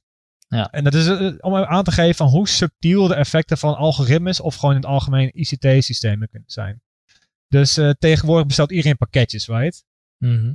Ehm, ik, ik woon met acht mensen samen, dus er worden hier ook wel pakketjes eh, afgeleverd. En ja, het komt best wel vaak voor dat iemand niet thuis is. Ik zou dan zeggen, laat ergens bezorgen als je niet thuis bent. Maar goed, dus ik ben de uitzondering geloof ik. Ehm, dus dan komt bij ons wel vaak voor dat een andere huisgenoot open doet. Nou, een, er kwam hier een pakketje aan. Deden, eh, dus ik had een huisgenoot A een pakketje besteld, die was niet thuis. Hu- huisgenoot B deed open. Eh, dus die staat daar voor de deur. De postbode had al twee keer aangebeld, want het was niet voor hem. Right? Dus het duurde wat langer. Dus die postbode staat tegenover hem met het pakketje in de hand. En mijn huisgenoot zegt van, oh hallo, voor wie is pakketje? Nou, voor, voor huisgenoot A. Zo van, oh, kan ik wel aannemen. Zegt die postbode dus. Ja, maar ik heb het systeem al gezet dat, die, eh, dat, die, dat ze niet thuis is. Hij zei, ja, maar ja goed, het pakketje is daar, weet je wel. Je staat voor mijn neus met het pakketje. En hij wou me dus niet geven. Hij zegt van, ja, in het systeem staat dat hij dan bezorgd wordt bij dat en dat adres. Dus dat ging hij niet doen. Hij liep gewoon weg met het pakketje, ook kon die aangenomen worden. Eh, om, ja, omdat het... eh, en, en dat vind ik dus interessant. Net zoals je zei, van die, die arbeiders in de industrialisatie worden een rad in het grotere wiel van de machine. ja. Misschien zien we dat hier nu op een andere schaal met ICT-systemen eh, gebeuren. Want het, het werk van de postbode en het gedrag van de postbode. Hij doet dat niet eh, vanwege een zinvolle menselijke overweging. Het is compleet tegen common sense om zo te handelen. Maar hij handelt dus in de belangen van een ICT-systeem. Mhm. Right? En, en wat, ja, als een side note, wat dan ook interessant is, dat eh, de privacy van de postbode. Ja, hoort ook maar bij de baan dat je dus 100% van je werktijd getracked wordt. Want alle pakketjes moeten track and trace hebben. Ja, ja. Right? Om, om aan te geven dat dus de menselijke, menselijke kwaliteiten soms ondergeschikt raken aan eh, de behoeftes van ICT-systemen. Die allemaal op het, met eh, efficiëntie op het oog zijn ontworpen natuurlijk. Want Ja, ja, efficiëntie, is, uiteraard. efficiëntie is God. Ja, ja, uiteraard, uiteraard. Ja, heel interessant hoe eh, steeds meer het lijkt te zijn dat... Kijk, hoe complexer die systemen worden en hoe effectiever, hoe effectiever ze worden, hoe beter je daarop kunt richten dan op de werkelijkheid. Ja, Ehm, ja. Want de werkelijkheid is maar, eh, is maar chaotisch, het is rommelig, eh, het is niet helemaal duidelijk. ja, maar de ja, systemen die je hebt, die zijn allemaal heel, heel Ja. duidelijk en overzichtelijk. Daar kun je goede stappen en, en, en richtingen uithalen van wat je moet doen. Ja, zeker. En, en kijk, feit is, eh, automatiseringsprocessen maken alles natuurlijk ook efficiënter. Dat ontkent niemand. Ja, Ehm, en ja, ik ben ook niet pessimistisch. Ik ga dat niet doen alsof we dan terug moeten naar. Ja, het- ik zeg niet dat we die systemen de deur uit moeten gooien. Maar wat wel denk ik belangrijk is, is dat mensen meer zicht krijgen op hoe ons dagelijks bestaan wordt bemiddeld door dat soort algoritmes en processen. Eh, want zodra je dat door hebt, kun je er misschien ook wat beter mee omgaan. Dat is misschien wat Hmm. idealistisch, weet je wel, maar ja. that's the best I can do. ja, ik denk ook wel dat het ook tegelijkertijd een soort van uh, desillusionerend effect heeft op je. Want laat ik ook even een anekdote vertellen. Want de, op het moment dat ik, dat ik begreep hoe games gebruik maken van. Op, en welke specifieke games gebruik maken van bepaalde tactieken. om je langer aan het spel te houden. Of Right. om je aandacht langer vast te houden. Dan leer je ze wel herkennen. Sorry? Dus dan leer je ze wel herkennen. Dan leer je ze herkennen. Maar op dat moment begon ik ook veel minder van games te genieten. Ja, ja, ja. Dus nu heb ik gewoon heel veel games waar ik naar kijk en denk, godverdomme. Ik zie Ja. wat hier gebeurt, ik ken Ja. dit en nu kan ik, er niet, kan ik er niet meer van genieten. Ik kan het niet meer serieus nemen. Het is, een, het is een ander soort van zelfbeheersing. Want je zegt eigenlijk van, zodra ik eraan begin, kan ik niet meer stoppen. Dus ik begin überhaupt niet meer. Ja, dat, dat heb ik bijvoorbeeld met, eh, met Hearthstone heel erg gehad. Dat ik, eh, dat ik kon, eh, ik, ik, kon het daar, überhaupt met elke online game. hè. Als ik begin, dan stop ik niet. ja, ja, ja. Ik weet niet of je EVE Online kent. Ja, van naam. Ik heb nooit gespeeld. Ja, EVE Online is een super complex spel en sommigen noemen het, noemen het een tweede baan. En ik kan beamen dat dat het geval is. Maar dat was met eh, Space... eh, Space, eh? Exploration en dat ja, soort dingen. Ja, oké, ja. Wel heel interessant, want dat was een van de eerste. Of ja, niet een van de eerste, maar dat was een online game die, een, die in principe één server had. Da- Daar kwam het een beetje op neer. Maar die had dus ook een heel wereldeconomie of universum-economie. Die Ja, ik heb werkte als een eh, echte economie. Ik heb wel eens Dangerous Elite gespeeld. Dat is eigenlijk hetzelfde. Elite Dangerous, ja. ja. Elite Dangerous, ja. Dank Ja. voor de correctie. Maar eh, als ik dat spel speelde, maakte ik gewoon ook spreadsheets en dergelijke. Ik, begon, ik, ik ging Ja, helemaal ja, naar de ja. logica van, de, van die effectiviteit te spelen, omdat het gewoon zo goed aan elkaar zat. Op een gegeven moment dat dat besef de hand. dacht ik van, ja, wat ben ik nou aan het doen? Ik kan ook een spreadsheet voor echte dingen gebruiken. Ja, Alhoewel maar dat is, dan niet, dat is dan niet leuk om een of andere reden. Niet, dan de dan werkelijkheid is niet niet leuk, verslavingsgevoelig genoeg. Ja, precies. En eh, een vriend, andere vriend van mij gaf, zei toen, had, had wel een goede vraag erop. Oké, maar wat, is, wat maakt het uit of het nou echt is of dat het virtueel is? Dezelfde neuronen in je hoofd en, eh, en, en, en dingen Ja, oké, dus dat is de happy zombie argument. Ja, dus dezelfde dingen worden, dezelfde dingen gebeuren in je hoofd of je nou naar een scherm kijkt of, of, eh, of een promotie krijgt of whatever. Ja, dat, dat weet hij trouwens niet. Maar inderdaad, als hypothese kunnen we het wel even aannemen. ja. Ehm, wat, eh, wat moeten we nog meer zeggen over dit? Want ik ben, eh, ik moet zeggen, ik ben, mijn vragen zijn, eh, zijn opgedroogd. ja, er is altijd, zeg maar, als ik zo'n podcast doe, is, komt er, op, komt er een moment waar, waar, waar merk, oh ja, ik zit, ik zit nu aan mijn max aan vragen die ik, die, ik, die, ik, die ik heb om te stellen. En vaak moet ik dan een week of zo alles verwerken en dan denk ik, oh shit, die vraag, die vraag, die vraag, die vraag. ja, nee, je mag wel nog mailen. hè? Ja, Nee, Maar- maar, eh, ehm, vragen. Ja, kijk, ik, ik heb geen agenda. Hè. Ik ging gewoon open het gesprek in. Dus ik, eh, ik heb ook geen bedrijfsidee om te pitchen. Of, eh, ja. En Maar ik bedoelde meer van, misschien heb jij nog lingering thoughts die je, die je wil benoemen of... Nou ja, gewoon wat over bijvoorbeeld over dat, eh, dat linguistisch kapitalisme. Wat ik, ehm, ik heb gewoon wat losse ideeën. Dat is bijvoorbeeld wat ik interessant vind, is dat ehm, als je het over kapitalisme en, en eh, data en algoritmes hebt, dat er ook zoiets als eh datakapitalisme lijkt te komen. Mm, Dus ehm, en dat hangt dan weer samen ook, ook vaak met privacy eh, problemen. Dat iedereen gebruikt tegenwoordig gratis services, right? Eh, en Zoom? Bijvoorbeeld, ja. Dat is ook, die is de laatste tijd natuurlijk veel nieuws geweest met allemaal privacy-schandalen. Eh, ja, wat voor mij, dat is voor mij wel effectief. Ik heb dan zoiets van, ik, ik, ik gebruik het dan liever niet. Eh, soms kun je, heb je geen keuze, dat, dat tezijde. Ja. Ehm, dan brengen we, brengen we meteen van... Datakapitalisme, datakapitalisme. Right, ja. Dus mensen betalen met hun eigen data. Right? En Ja. dat, eh, dat gebeurt al heel lang. En mensen worden er nu een beetje langzaam bewust van. Dat gratis niet gratis eh, Ja. betekent. Maar je hebt dus tegenwoordig bedrijven. eh, dus, dus die data is aan jou gekoppeld, right? En dat is waardevol omdat het over jou zegt. En jij bent een consument en jij koopt dingen. Dus da- daar zit een zekere waarde in. Mhm. Dat is, dat is wat die data waardevol maakt. Wat je tegenwoordig hebt, is gewoon bedrijven die gewoon helemaal gespecialiseerd zijn en in die data ergens vandaan halen en het dan gewoon doorverkopen. En wat dan een interessant idee is, eh, wat ik niet heb uitgewerkt, maar waar vast een paar mensen mee bezig zijn, is dat data dus een soort van kapitaal dan wordt. Net Mhm. zoals dat geld ooit eh, gekoppeld was aan de goudprijs of zo, nog iets betekende, weet je wel. Op een gegeven moment dat losgekoppeld en werd iets heel abstracts dat eh, op zichzelf een soort van eh, ja, betaalmiddel werd, waar de waarde niet echt duidelijk van was. En je ziet dus nu ook bedrijven die gewoon data doorverkopen zonder er wat mee te doen. Dus gewoon de business van, ja, data wordt een soort van ruilmiddel bij, eh, bijna. Ja, Dus als we het over die stiekem-analyse hebben, dan, dan zou ik zeggen van, nou, die moeten eigenlijk achteraan nog. Datakapitalisme, wat is dat precies? Dat is misschien een leuk projectje voor de toekomst. Ja, denk je dat wij betaald zouden moeten worden voor onze data? Want die, eh, die theorie heb ik ook wel eens geopperd gekregen. Maar dat zou betekenen dat elke klik die je uitvoert geld waard is. Eh, ja, maar eh, ja, dus het is wel een beetje moeilijk om uit te drukken hoeveel geld dat dan waard is. Ja. Maar dat, dat, is, dat is denk ik wel te doen. Ehm, wat je dan veronderstelt, denk ik, als je zegt van. Kijk, dan geef je mensen de keuze. En dat is, dat is op zich al waardevol. Dat mensen transparantie hebben. Dat je zegt van, oké, ik kies ervoor om deze data te verkopen.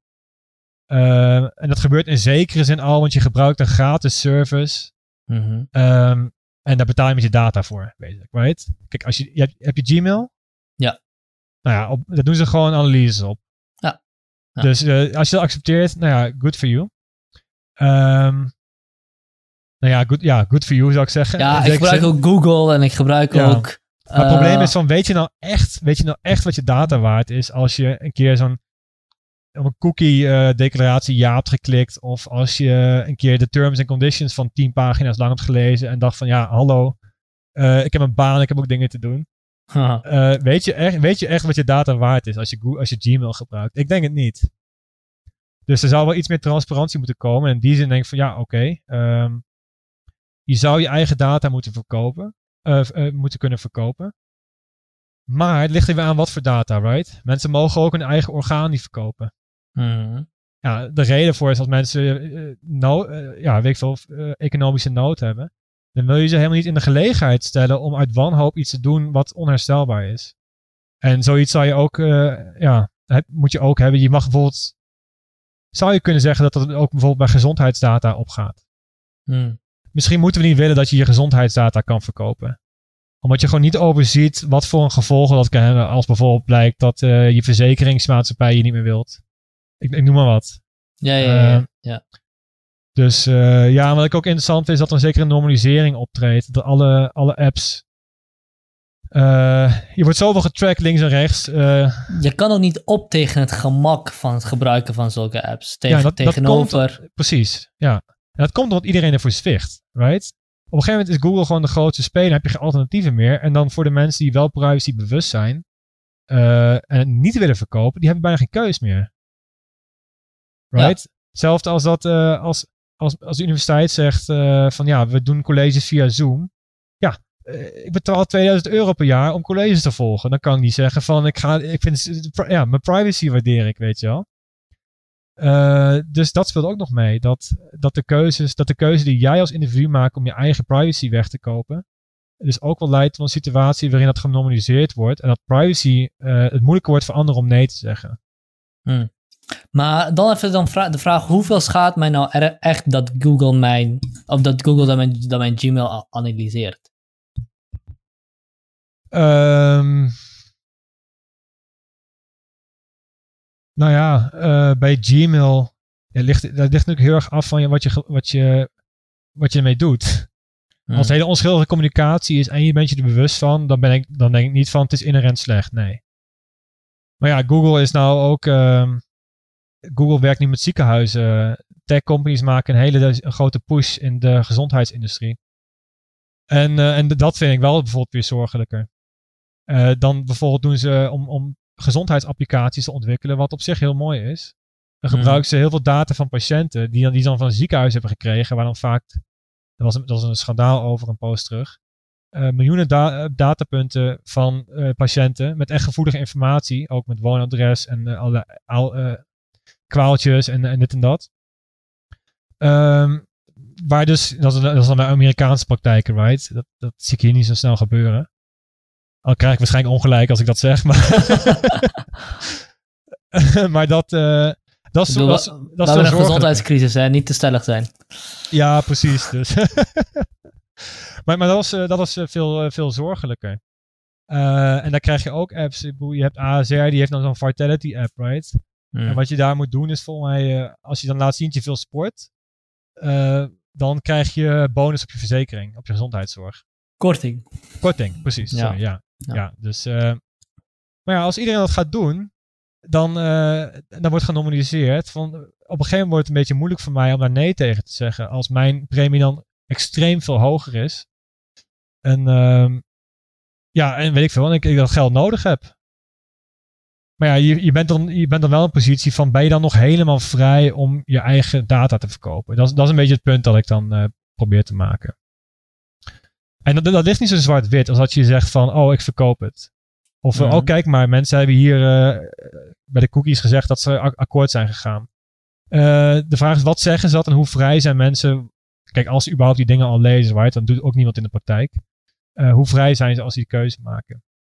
Dus dat vind ik, een interessante vraag aan, gerelateerd aan privacy.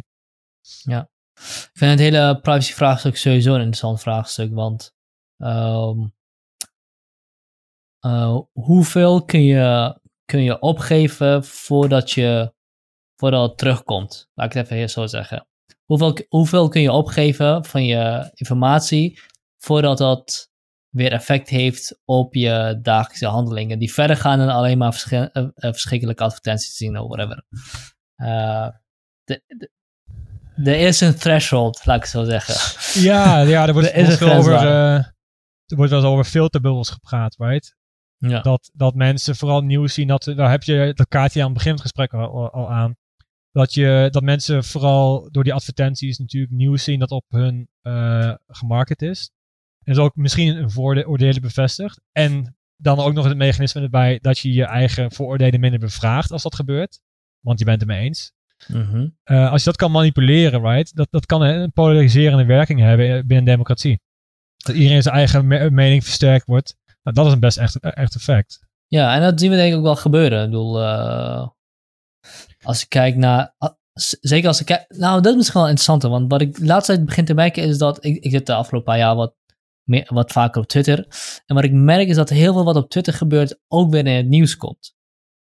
Oh ja, uh, dat is echt verschrikkelijk, joh. Want, dat is echt heel gek. Want nieuws is tegenwoordig. Dan, dan heb je gewoon normaal NOS-nieuws. Of, of wat dan ook. En dan daarna is er zo'n uh, zo'n minuutje waarin ze zeggen van... Oh ja, en Henk van uh, die en die straat, die zei dit. En dat is dan nieuws. Ja, denk je, what the fuck, hoezo? Dat, dat moet wel representatief zijn voor, uh, voor de maatschappij of zo. Van de, is de mening van het volk of van de, de, de, man van alle dag. Ik weet niet wat, het, uh, ja. wat, wat de logica erachter is. Maar wat betekent dat nou eigenlijk? Nou, en, en, wat, en, wat, en, dus, en dan verder gaan, die Twitter Twitter, de Twitter-algoritme, uh, is een algoritme die de meest schandalige dingen naar boven haalt. Of in ieder geval ja, die waar, de, waar, waar, mensen de mensen, waar, waar mensen het meest op klikken op retweeten. Ja, precies. Ja. Dus wat gepresenteerd wordt als, uh, dat zeggen ze natuurlijk in de tv-wereld ook weer zoiets. Hè? Zeggen van al die, al die correcte mening op tv, dat is dan even een links Amsterdams of Hilversum clubje of zo. Uh, en, en niet iedereen voelt zich daar, herkent zich daarin. En dat geldt hier misschien ook wel inderdaad. Van, je zit allemaal schreeuwers op Twitter. Ja. En, en die komen dan in het nieuws. Waarom? Ja, omdat ze het hard schreeuwen of zo. Of ze weten de algoritmes te manipuleren. Of uh, hoe Dat zou ook wel kunnen, inderdaad. Maar dat is misschien een voorbeeld van, van hoe. Uh, en wat, wat ook het geval is, in Nederland zit eigenlijk, zitten eigenlijk alleen maar journalisten en, en politici op Twitter. Dus die zitten natuurlijk de hele dag ook op hun Twitter en zien om vijf voor zes, oh shit, ik moet nog iets voor het nieuws presenteren. ja, kijk even door mijn feed en uh, gooi even wat online.